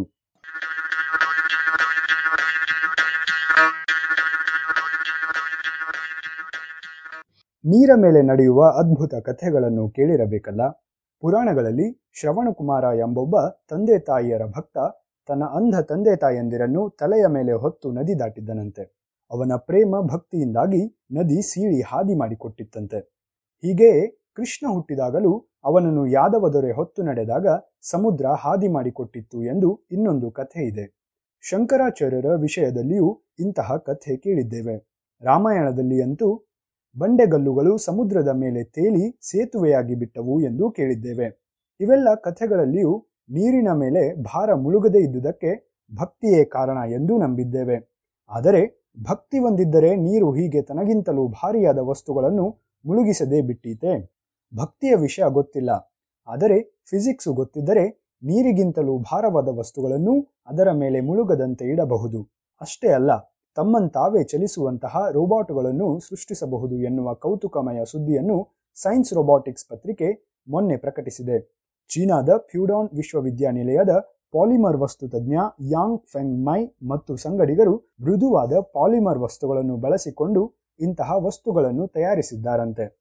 ಇವನ್ನು ನೀರ ಮೇಲೆ ಇಟ್ಟಾಗ ನೀರಿಗಿಂತ ಭಾರವಾಗಿದ್ದರೂ ಅವು ಮುಳುಗದೆಯೇ ಬಲು ವೇಗವಾಗಿ ಚಲಿಸುತ್ತವೆ ಎಂದು ವಿಡಿಯೋ ಚಿತ್ರಗಳ ಮೂಲಕ ತೋರಿಸಿದ್ದಾರೆ. ಇವನ್ನು ವಾಟರ್ ಸ್ಟ್ರೈಡರ್ ಅಥವಾ ನೀರ ಮೇಲೆ ನಡೆಯುವ ರೋಬೋಟುಗಳು ಎಂದು ಕರೆದಿದ್ದಾರೆ. ನೀರ ಮೇಲೆ ಕೇವಲ ಅದಕ್ಕಿಂತಲೂ ಹಗುರವಾದ ಅಥವಾ ಸಾಂದ್ರತೆ ಕಡಿಮೆ ಇರುವಂತಹ ವಸ್ತುಗಳಷ್ಟೇ ತೇಲಬಲ್ಲವು ಎನ್ನುವುದು ನಮ್ಮ ಅನುಭವ. ಪೇಪರು, ಮರ, ಕೆಲವು ಪ್ಲಾಸ್ಟಿಕ್ಕುಗಳು ಹೀಗೆ ನೀರ ಮೇಲೆ ತೇಲುತ್ತವೆ. ಹಾಗೆಯೇ ಮುಳುಗುವ ಕಬ್ಬಿಣವನ್ನೂ ತಟ್ಟಿ ಅದರ ಗಾತ್ರವನ್ನು ಹಿರಿದಾಗಿಸಿ ನೀರ ಮೇಲೆ ತೇಲುವಂತೆ ಮಾಡಬಹುದು. ಹಡಗು ದೋಣಿಗಳನ್ನು ರಚಿಸುವ ವಿಧಾನ ಇದು. ಆದರೆ ಈ ವಸ್ತುಗಳು ಕೂಡ ಸ್ವಲ್ಪ ಮಟ್ಟಿಗೆ ನೀರಿನಲ್ಲಿ ಮುಳುಗಿಯೇ ತೀರುತ್ತವೆ. ಹಾಗೆ ನೀರ ಮೇಲೆ ಇದ್ದು ಅದರಲ್ಲಿ ಮುಳುಗದೆ ಮೇಲೆಯೇ ಇರುವಂತಹ ವಸ್ತುಗಳು ಬಲು ಕಡಿಮೆ. ಇನ್ನು ನೀರ ಮೇಲೆ ನಡೆಯುವಂತಹ ಜೀವಿಗಳು ಬಲು ಅಪರೂಪ. ಅಂತಹ ಸಾಮರ್ಥ್ಯ ಇರುವ ಜೀವಿಗಳಲ್ಲಿ ಕೆಲವು ಹಳ್ಳಿಗಳು ಹಾಗೂ ವಾಟರ್ ಸ್ಟ್ರೈಡರ್ ಎನ್ನುವ ಕೀಟ ಪ್ರಮುಖವಾದಂಥವು. ನಮ್ಮೂರ ಕೆರೆ ಕೊಳಗಳ ನೀರಿನ ಮೇಲೆ ರೊಯ್ಯನೆ ಓಡಾಡುವ ಈ ಕೀಟಗಳನ್ನು ನೀವು ನೋಡಿರಬಹುದು. ಇವು ಬಾತುಗಳಂತೆ ಈಜುವುದಿಲ್ಲ, ಮೀನಿನಂತೆ ಮುಳುಗುವುದೂ ಇಲ್ಲ. ನೀರ ಮೇಲೆ ಇವು ನಡೆಯುತ್ತಿರುತ್ತವೆ. ಅತಿ ವೇಗವಾಗಿ ಓಡುವ ಮೂಲಕ ಕೆಲವು ಹಲ್ಲಿಗಳು ನೀರಿನಲ್ಲಿ ಮುಳುಗದಂತೆ ನಡೆಯಬಲ್ಲವು. ಆದರೆ ಅವು ಕೂಡ ವಾಟರ್ ಸ್ಟ್ರೈಡರಿನಂತೆ ನೀರ ಮೇಲೆ ನಿಲ್ಲಲಾರವು. ಈ ಕೀಟಗಳು ನೀರ ಮೇಲೆ ನಿಲ್ಲುವುದು ನಡೆಯುವುದು ಒಂದು ವಿಸ್ಮಯವೇ. ಹೀಗಾಗಿ ವಿಜ್ಞಾನಿಗಳು ಇವನ್ನು ಜಲಯೋಗಿಗಳು ಎಂದು ಕರೆದಿದ್ದಾರೆ. ಕೆಲವು ಯೋಗಿಗಳು ಹೀಗೆ ನೀರ ಮೇಲೆ ನಡೆಯಬಲ್ಲರು ಎನ್ನುವ ಕಥೆ ಇದೆಯಲ್ಲ, ಅದರ ನೆನಪಿನಲ್ಲಿ. ಆದರೆ ಈ ಕೀಟಗಳು ಯಾವ ಯೋಗವನ್ನೂ ಮಾಡುವುದಿಲ್ಲ. ಅವು ನೀರ ಮೇಲೆ ನಿಲ್ಲುವ ಹಾಗೂ ನಡೆಯುವುದೆಲ್ಲವೂ ಸಹಜ ಫಿಸಿಕ್ಸ್ ನಿಯಮಗಳು ಎಂದು ಇತ್ತೀಚೆಗೆ ಹಲವು ಸಂಶೋಧನೆಗಳು ತಿಳಿಸಿಕೊಟ್ಟಿವೆ. ಈ ಸಂಶೋಧನೆಗಳ ಫಲವನ್ನೇ ಬಳಸಿಕೊಂಡು ವಿಸ್ಮಯವೆನ್ನಿಸುವ ಪುಟ್ಟ ಸ್ವಯಂಚಾಲಿತ ರೋಬೋಟುಗಳನ್ನು ತಯಾರಿಸಬಹುದು ಎನ್ನುತ್ತಾರೆ ಮೈ.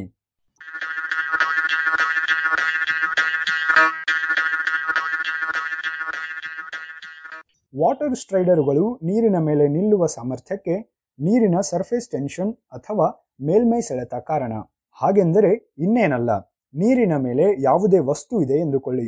ಅದು ನೀರನ್ನು, ಗಾಳಿಯನ್ನು ಮುಟ್ಟುತ್ತಿರುತ್ತದಷ್ಟೆ.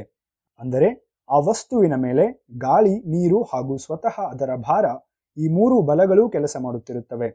ಆ ವಸ್ತುವಿನ ಅಂಚಿನಲ್ಲಿ ಈ ಮೂರು ಬಲಗಳು ಒಂದಿನ್ನೊಂದರ ಸಮವಾಗಿಲ್ಲದಿದ್ದರೆ ಯಾವ ಬಲ ಹೆಚ್ಚಿದೆಯೋ ಆ ಕಡೆಗೆ ವಸ್ತು ಚಲಿಸಬೇಕು. ಇದರಲ್ಲಿ ನೀರಿನ ಸೆಳೆತವನ್ನೇ ಮೇಲ್ಮೈ ಸೆಳೆತ ಎನ್ನುತ್ತೇವೆ. ವಸ್ತುವಿನ ಎಲ್ಲ ಕಡೆಯಲ್ಲಿಯೂ ಈ ಸೆಳೆತ ಒಂದೇ ಸಮ ಇದ್ದಾಗ ವಸ್ತು ಇದ್ದಲ್ಲೇ ಇರುತ್ತದೆ. ಯಾವುದೇ ಕಡೆಯಲ್ಲಿ ನೀರಿನ ಸೆಳೆತ ಕಡಿಮೆ ಆದರೆ ಆಗ ಆ ದಿಕ್ಕಿಗೆ ವಸ್ತುವನ್ನು ನೀರೇ ದೂಡುತ್ತದೆ. ನೀರಿನ ಈ ಮೇಲ್ಮೈ ಸೆಳೆತಕ್ಕೆ ಹಲವು ಉದಾಹರಣೆಗಳನ್ನು ನಾವು ಕಂಡಿದ್ದೇವೆ. ಶಾಲೆಯಲ್ಲಿ ಮೇಷ್ಟರು ಕಬ್ಬಿಣದ ಸೂಜಿಯನ್ನು, ಮೊಳೆಯನ್ನು ಪೇಪರಿನ ಮೇಲಿಟ್ಟು ನೀರಿನ ಮೇಲೆ ಇಟ್ಟಿದ್ದು, ಪೇಪರು ನೀರು ಹೀರಿಕೊಂಡು ಭಾರವಾಗಿ ಮುಳುಗಿದಾಗ ಸೂಜಿ ಮೇಲೆಯೇ ಉಳಿದುಕೊಳ್ಳುವುದನ್ನು ಕಂಡಿದ್ದೇವೆ. ಜಾತ್ರೆ ಎಕ್ಸಿಬಿಷನ್ನುಗಳಲ್ಲಿ ಪ್ಲಾಸ್ಟಿಕ್ ಬೋಗುಣಿಯಲ್ಲಿ ಪುಟ್ಟ ಪುಟ್ಟ ಪ್ಲಾಸ್ಟಿಕ್ ಮೀನುಗಳನ್ನು ಇಟ್ಟು ಅವು ರೊಯ್ಯನೆ ಚಲಿಸುವ ಆಟಿಕೆಗಳನ್ನು ಮಾರಾಟ ಮಾಡುವುದನ್ನು ನೋಡಿದ್ದೀರಿ. ಇವು ಇನ್ನೇನಲ್ಲ ಪ್ಲಾಸ್ಟಿಕ್ ಹಾಳೆಯ ತುದಿಯಲ್ಲಿ ಒಂದಿಷ್ಟು ಕರ್ಪೂರವನ್ನು ಸಾಬೂನನ್ನು ಹಚ್ಚಿರುತ್ತಾರೆ. ಅವು ನೀರಿನಲ್ಲಿ ಕರಗಿದಾಗ ನೀರಿನ ಮೇಲ್ಮೈ ಸೆಳೆತ ಬದಲಾಗುವುದರಿಂದ ಮೀನು ಚಲಿಸುತ್ತದೆ. ಕಾಗದದ ತುಂಡುಗಳನ್ನು ಕತ್ತರಿಸಿ, ಅವುಗಳ ಒಂದು ತುದಿಯಲ್ಲಿ ಕರ್ಪೂರವನ್ನು ಅಂಟಿಸಿ ನೀರಿನ ಮೇಲೆ ಬಿಟ್ಟು ನೀವು ಇಂತಹ ಮೀನುಗಳನ್ನು ತಯಾರಿಸಬಹುದು. ವಾಟರ್ ಸ್ಟ್ರೈಡರ್ ಕೂಡ ಇದೇ ರೀತಿಯಲ್ಲಿ ನೀರಿನ ಸೆಳೆತದ ಬಲವನ್ನೇ ಬಳಸಿಕೊಂಡು ನಡೆಯುತ್ತದೆ ಎನ್ನುವುದು ವಿಜ್ಞಾನಿಗಳ ತರ್ಕ. ಅದರ ಕಾಲಿನ ತುದಿ ಇದಕ್ಕಾಗಿ ವಿಶೇಷವಾಗಿ ತಯಾರಾಗಿದೆಯಂತೆ. ಮೊದಲಿಗೆ ವಾಟರ್ ಸ್ಟ್ರೈಡರ್ ಕೀಟಗಳ ಕಾಲುಗಳು ಏಕೆ ನೀರಿನಲ್ಲಿ ಮುಳುಗುವುದಿಲ್ಲ ಎಂಬುದನ್ನು ಮೈ ತಂಡ ಅರ್ಥ ಮಾಡಿಕೊಳ್ಳಲು ಪ್ರಯತ್ನಿಸಿದರು.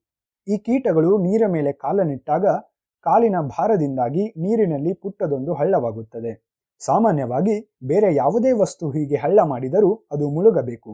ಆದರೆ ಈ ಕೀಟಗಳ ಕಾಲಿನಲ್ಲಿರುವ ರೋಮಗಳು ಒಂದೊಂದು ಒಂದೊಂದು ದಿಕ್ಕಿಗೆ ಮುಖ ಮಾಡಿಕೊಳ್ಳುವ ಮೂಲಕ ನೀರಿನ ಹಳ್ಳದಲ್ಲಿ ಒಂದೊಂದೆಡೆ ಒಂದೊಂದು ರೀತಿಯಲ್ಲಿ ಮೇಲ್ಮೈ ಸೆಳೆತ ಉಂಟಾಗುವಂತೆ ಮಾಡಿರುತ್ತವೆ.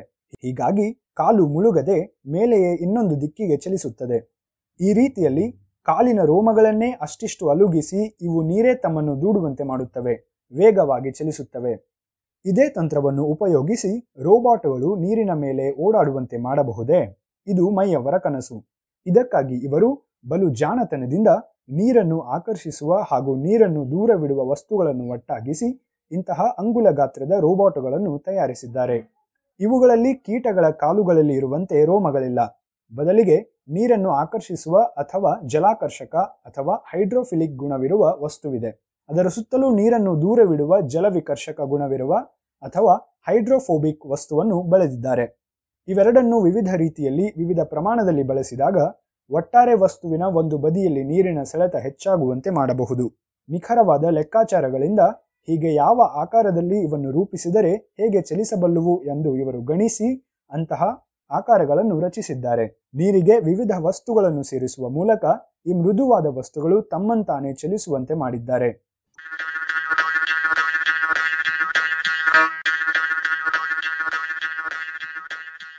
ಮೈ ಅವರು ಇದನ್ನು ಎಷ್ಟರ ಮಟ್ಟಿಗೆ ಸಾಧಿಸಿದ್ದಾರೆ ಎಂದರೆ ಅಂಗುಲ ಗಾತ್ರದ ವಿವಿಧ ಆಕಾರದ ಬಿಲ್ಲೆಗಳು ವಿವಿಧ ಆಕಾರದ ಪಾತ್ರೆಗಳಲ್ಲಿ ಸರಾಗವಾಗಿ ಚಲಿಸಬಲ್ಲವು. ಕರ್ಪೂರದ ಮೀನು ಕೆಲವು ನಿಮಿಷಗಳ ನಂತರ ನಿಲ್ಲುವಂತೆ ಇದು ನಿಲ್ಲುವುದಿಲ್ಲ. ಸುಮಾರು ಮೂರು ಮೂರೂವರೆ ಗಂಟೆಗಳ ಕಾಲ ಎಡಬಿಡದೆ ಸುತ್ತುತ್ತಲೇ ಇರುತ್ತದೆ. ಜೊತೆಗೆ ಇದರ ಹಾದಿಯನ್ನು ನಿರ್ದೇಶಿಸಬಹುದಂತೆ. ಪಾರ್ಕಿನಲ್ಲಿ ಇರುವ ಚಕ್ರವ್ಯೂಹದ ಹಾದಿಯಂತಹ ಹಾದಿಯನ್ನು ಸೃಷ್ಟಿಸಿ ನಟ್ಟ ನಡುವೆ ಈ ರೋಬೋಟ್ ಅನ್ನು ಇಟ್ಟು ನೋಡಿದ್ದಾರೆ. ಪಾರ್ಕಿನಲ್ಲಿ ಇರುವ ಚಕ್ರವ್ಯೂಹದ ಹಾದಿಯಂತಹ ಹಾದಿಯನ್ನು ಸೃಷ್ಟಿಸಿ ನಟ್ಟ ನಡುವೆ ಈ ರೋಬೋಟ್ ಅನ್ನು ಇಟ್ಟು ನೋಡಿದ್ದಾರೆ. ಅದು ಸರಾಗವಾಗಿ ಹಾದಿಯುದ್ದಕ್ಕೂ ಸಾಗಿ ಚಕ್ರವ್ಯೂಹದಿಂದ ಹೊರಬಿದ್ದಿದ್ದನ್ನೂ ವಿಡಿಯೋದಲ್ಲಿ ಸೆರೆ ಹಿಡಿದಿದ್ದಾರೆ. ಎರಡು ವಸ್ತುಗಳನ್ನು ತೇಲಿಬಿಟ್ಟಾಗ ಈ ರೋಬೋಟ್ಗಳು ಕೇವಲ ಒಂದು ನಿರ್ದಿಷ್ಟ ವಸ್ತುವನ್ನಷ್ಟೇ ತಾಕಿ ಅದನ್ನು ದೂಡಿಕೊಂಡು ಹೋಗುವಂತೆಯೂ ಮಾಡಿದ್ದಾರೆ. ಹೀಗೆ ವಸ್ತುವಿನ ರಾಸಾಯನಿಕ ಹಾಗೂ ಭೌತಿಕ ಗುಣಗಳನ್ನೇ ಬಳಸಿಕೊಂಡು ಅದು ತನ್ನಂತಾನೆ ನೀರಿನ ಮೇಲೆ ಚಲಿಸುವಂತೆ ಇವರು ಮಾಡಿದ್ದಾರೆ.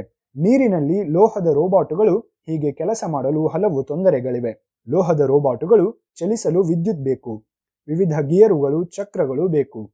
ಆದರೆ ಅದು ಯಾವುದೂ ಇಲ್ಲದಂತೆ ಹೀಗೆ ತಮ್ಮಂತಾವೇ ಚಲಿಸುವ ರೋಬಾಟುಗಳು ಸಾಧ್ಯ ಎಂದು ಮೈ ಅವರ ಶೋಧ ನಿರೂಪಿಸಿದೆ. ಮೃದುವಾದ ಅಲೋಹದ ರೋಬೋಟ್ಗಳನ್ನು ಈ ಹಿಂದೆಯೂ ತಯಾರಿಸಿದ್ದಿದೆ. ಕಳೆದ ತಿಂಗಳಷ್ಟೇ ಸಮುದ್ರದ ಅತ್ಯಂತ ಆಳದ ಹಳ್ಳದೊಳಗೆ ಹೋಗಿ ಅಲ್ಲಿನ ಚಿತ್ರಗಳನ್ನು ತೆಗೆದು ಹೀಗೊಂದು ರೋಬಾಟು ಸುದ್ದಿ ಮಾಡಿತ್ತು.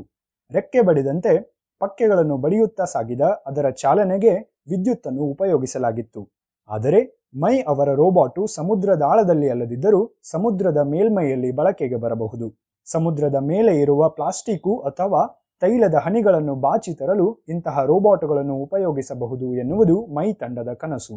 ಆ ದಿನ ಬೇಗನೆ ಬರಲಿ ಎಂದು ಆಶಿಸೋಣ. ಅಲ್ಲಿಯವರೆಗೂ ನೀರಿನ ಮೇಲೆ ನಡೆಯುವ ಶಕ್ತಿಗೆ ಯಾವ ಹಠಯೋಗವೂ ಬೇಡ. ನಿಸರ್ಗ ಸಹಜವಾದ ಭೌತಿಕ ಅಥವಾ ಫಿಸಿಕ್ಸ್ ನಿಯಮಗಳೇ ಸಾಕು ಎಂದು ತೋರಿಸುವ ಈ ಶೋಧ ನಮಗೆ ಕೇವಲ ಬೆರಗು ಅಷ್ಟೇ.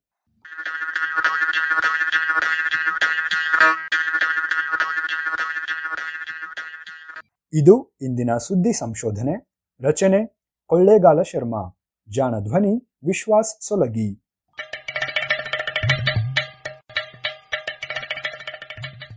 ಜಾಣ ಸುದ್ದಿಯ ಬಗ್ಗೆ ಸಲಹೆ, ಸಂದೇಹಗಳು ಇದ್ದಲ್ಲಿ ನೇರವಾಗಿ ಒಂಬತ್ತು, ಎಂಟು ಎಂಟು, ಆರು ಆರು, ನಾಲ್ಕು, ಸೊನ್ನೆ, ಮೂರು, ಎರಡು, ಎಂಟು ಈ ನಂಬರಿಗೆ ವಾಟ್ಸಪ್ ಮಾಡಿ ಇಲ್ಲವೇ ಕರೆ ಮಾಡಿ.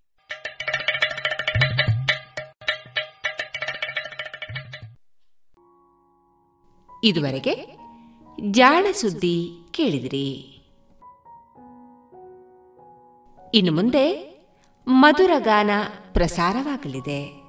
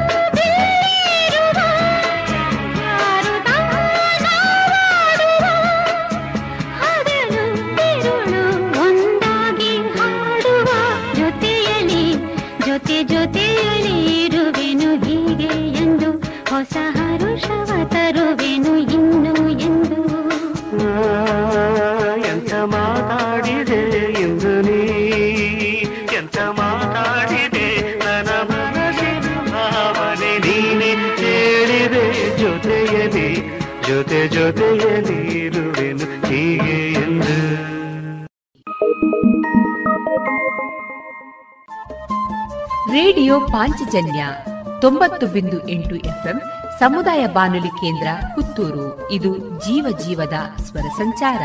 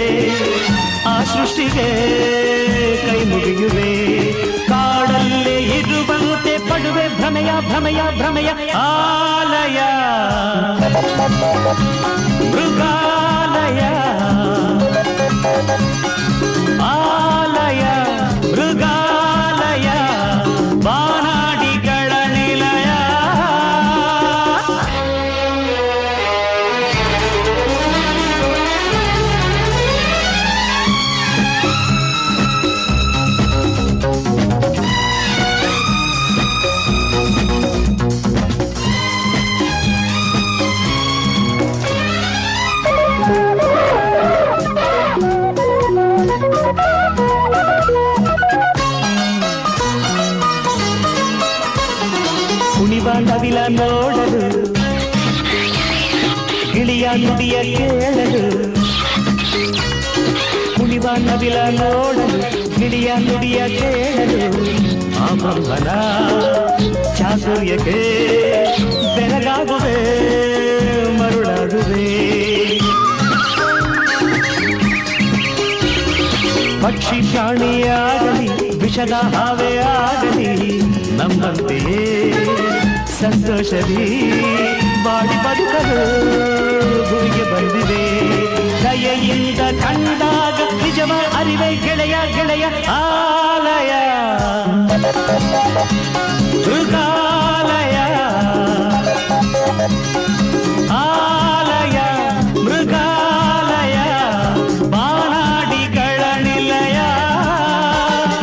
ಮನದಲ್ಲಿ ಆಶ್ಚರ್ಯ ತರುವ ಈ ಕಂಗಡಿಗೆ ಆನಂದ ಕೊಡುವ ನೂರಾರು ಜೀವಿಯ ಆಹಾಹಾ, ಲಲಾ, ಲಲಾ, ಆಹಾಹಾ, ಲಲಾ,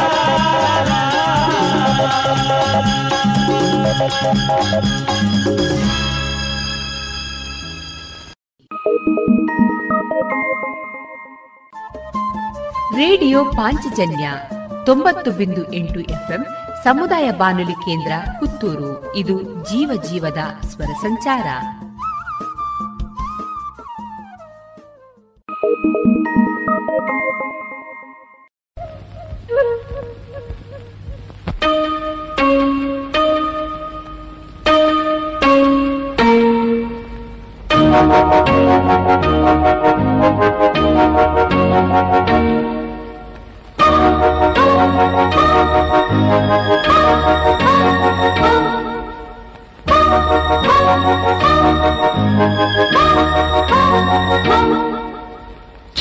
ಚಂದನದಿಂದ ಕೊರೆದ ಬೊಂಬೆಯ ಅಂದ ಚಂದ. ಘಮ ಘಮ ಬೊಂಬೆ ಹಿಡಿದರೆ ಸರಿಗಮ ಬೊಂಬೆ ನುಡಿದರೆ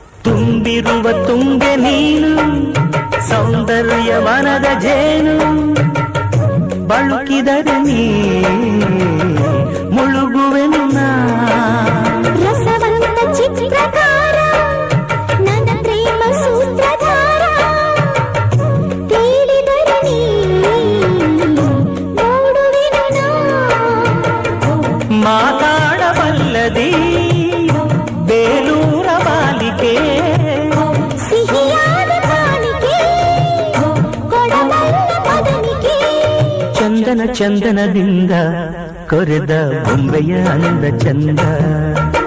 ಘಮ ಘಮ ಬೊಂಬೆ ಹಿಡಿದಲೇ. ಸರಿಗಮ ಬೊಂಬೆ ನುಡಿದಲೇ.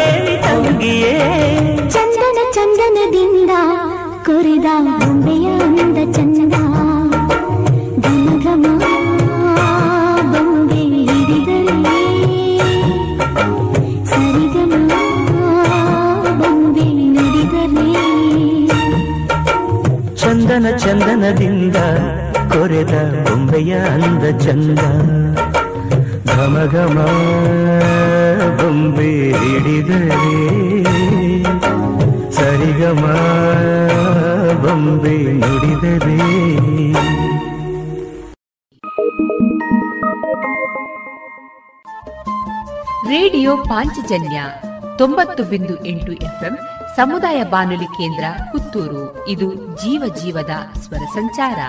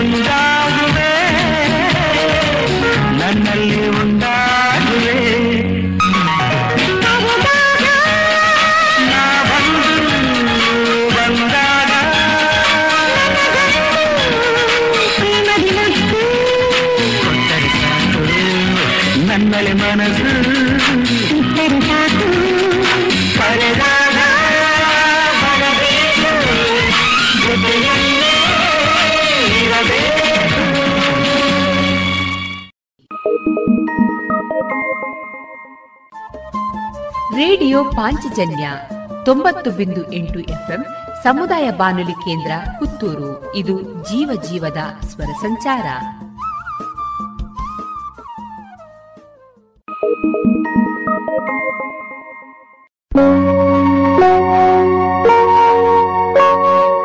ಕಥೆ ಕಣ್ಣಿನಲ್ಲಿ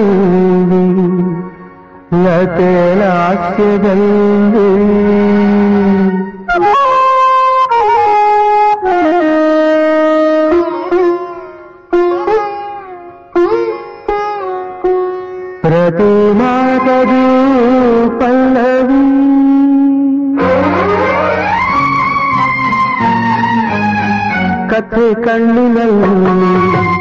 ಕತೆ ಹಾಸ್ಯದಲ್ಲಿ ಪ್ರತಿ ಮಾದದು ಪಲ್ಲವಿ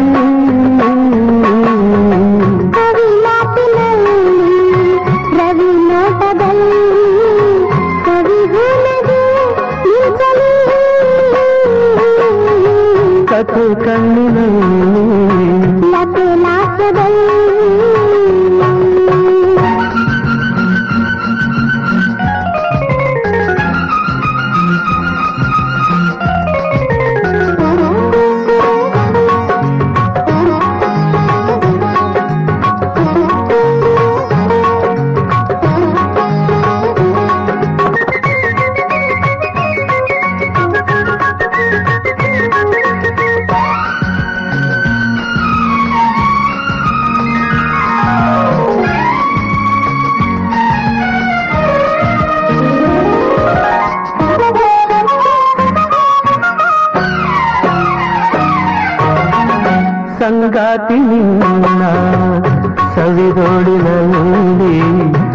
ಹುಚ್ಚನ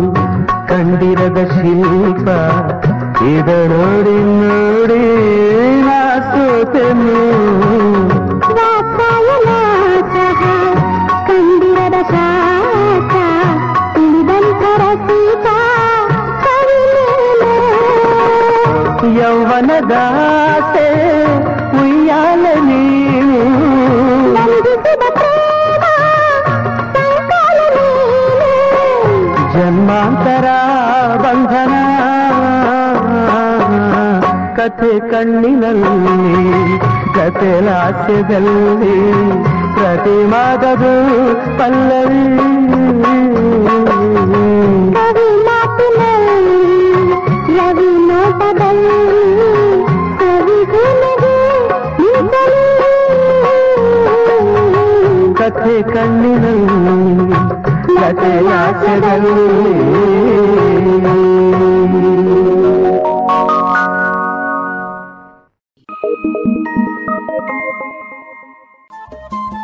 ರೇಡಿಯೋ ಪಾಂಚಜನ್ಯ ತೊಂಬತ್ತು ಬಿಂದು ಎಂಟು ಎಫ್ಎಂ ಸಮುದಾಯ ಬಾನುಲಿ ಕೇಂದ್ರ ಪುತ್ತೂರು. ಇದು ಜೀವ ಜೀವದ ಸ್ವರ ಸಂಚಾರ.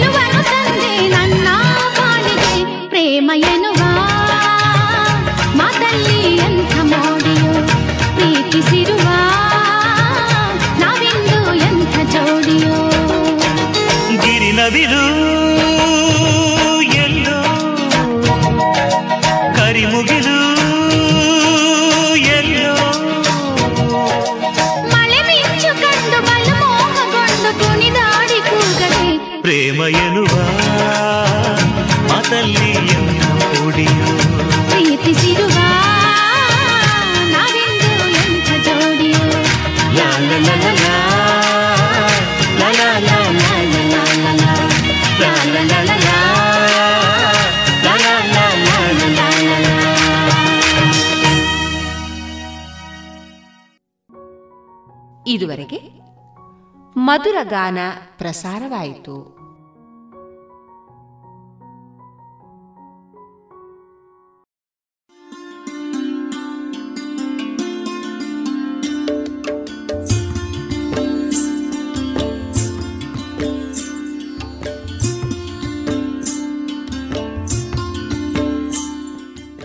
ರೇಡಿಯೋ ಪಾಂಚಜನ್ಯ ಸಮುದಾಯ ಬಾನುಲಿ ಕೇಂದ್ರದಿಂದ ನಿಮ್ಮ ಕಾರ್ಯಕ್ರಮಗಳು ಪ್ರಸಾರವಾಗಬೇಕೆ? ಹಾಗಿದ್ದರೆ ನಮ್ಮನ್ನು ಸಂಪರ್ಕಿಸಿ. ನಮ್ಮ ದೂರವಾಣಿ ಸಂಖ್ಯೆ ಸೊನ್ನೆ ಎಂಟು ಎರಡು ಐದು ಒಂದು, ಎರಡು ಒಂಬತ್ತು ಎಂಟು ನಾಲ್ಕು ಒಂಬತ್ತು ಒಂಬತ್ತು.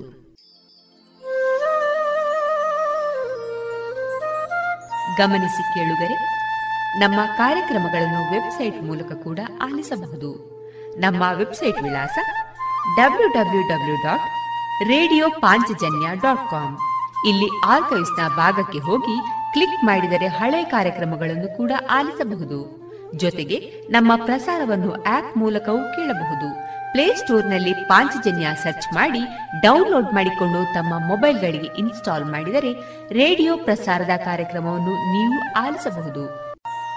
ನಮ್ಮ ಪ್ರಸಾರದ ಬಗೆಗೆ ನಿಮ್ಮ ಅಭಿಪ್ರಾಯಗಳನ್ನು ಹಂಚಿಕೊಳ್ಳಲು ನಮ್ಮ ವಿಳಾಸ ರೇಡಿಯೋ ಪಾಂಚಜನ್ಯ ತೊಂಬತ್ತು ಬಿಂದು ಎಂಟು ಎಫ್ಎಂ ಸಮುದಾಯ ಬಾನುಲಿ ಕೇಂದ್ರ ನೆಹರು ನಗರ, ಪುತ್ತೂರು. ನಮ್ಮ ದೂರವಾಣಿ ಸಂಖ್ಯೆ ಸೊನ್ನೆ ಎಂಟು ಎರಡು ಐದು ಒಂದು, ಎರಡು ಒಂಬತ್ತು ಎಂಟು ನಾಲ್ಕು ಒಂಬತ್ತು ಒಂಬತ್ತು. ಇಮೇಲ್ ವಿಳಾಸ radio Panchajanya at Gmail dot com ನಮ್ಮ ವಿಳಾಸ ಮತ್ತೊಮ್ಮೆ ರೇಡಿಯೋ ಪಾಂಚಜನ್ಯ ತೊಂಬತ್ತು ಬಿಂದು ಎಂಟು ಎಫ್ಎಂ ಸಮುದಾಯ ಬಾನುಲಿ ಕೇಂದ್ರ, ನೆಹರು ನಗರ, ಪುತ್ತೂರು. ನಮ್ಮ ದೂರವಾಣಿ ಸಂಖ್ಯೆ ಸೊನ್ನೆ ಎಂಟು ಎರಡು ಐದು ಒಂದು, ಎರಡು ಒಂಬತ್ತು ಎಂಟು ನಾಲ್ಕು ಒಂಬತ್ತು ಒಂಬತ್ತು. ಇಲ್ಲಿಗೆ ಈ ಹೊತ್ತಿನ ಪ್ರಸಾರ ಕಾರ್ಯಕ್ರಮವನ್ನ ಮುಕ್ತಾಯಗೊಳಿಸುತ್ತಿದ್ದೇವೆ. ಆತ್ಮೀಯ ಕೇಳುಗರಿಗೆಲ್ಲ ರೇಡಿಯೋ ಪಾಂಚಜನ್ಯದ ಬಳಗದ ಪರವಾಗಿ ನಾನು ತೇಜಸ್ವಿ ರಾಜೇಶ್ ಮಾಡುವ ಅನಂತ ವಂದನೆಗಳು.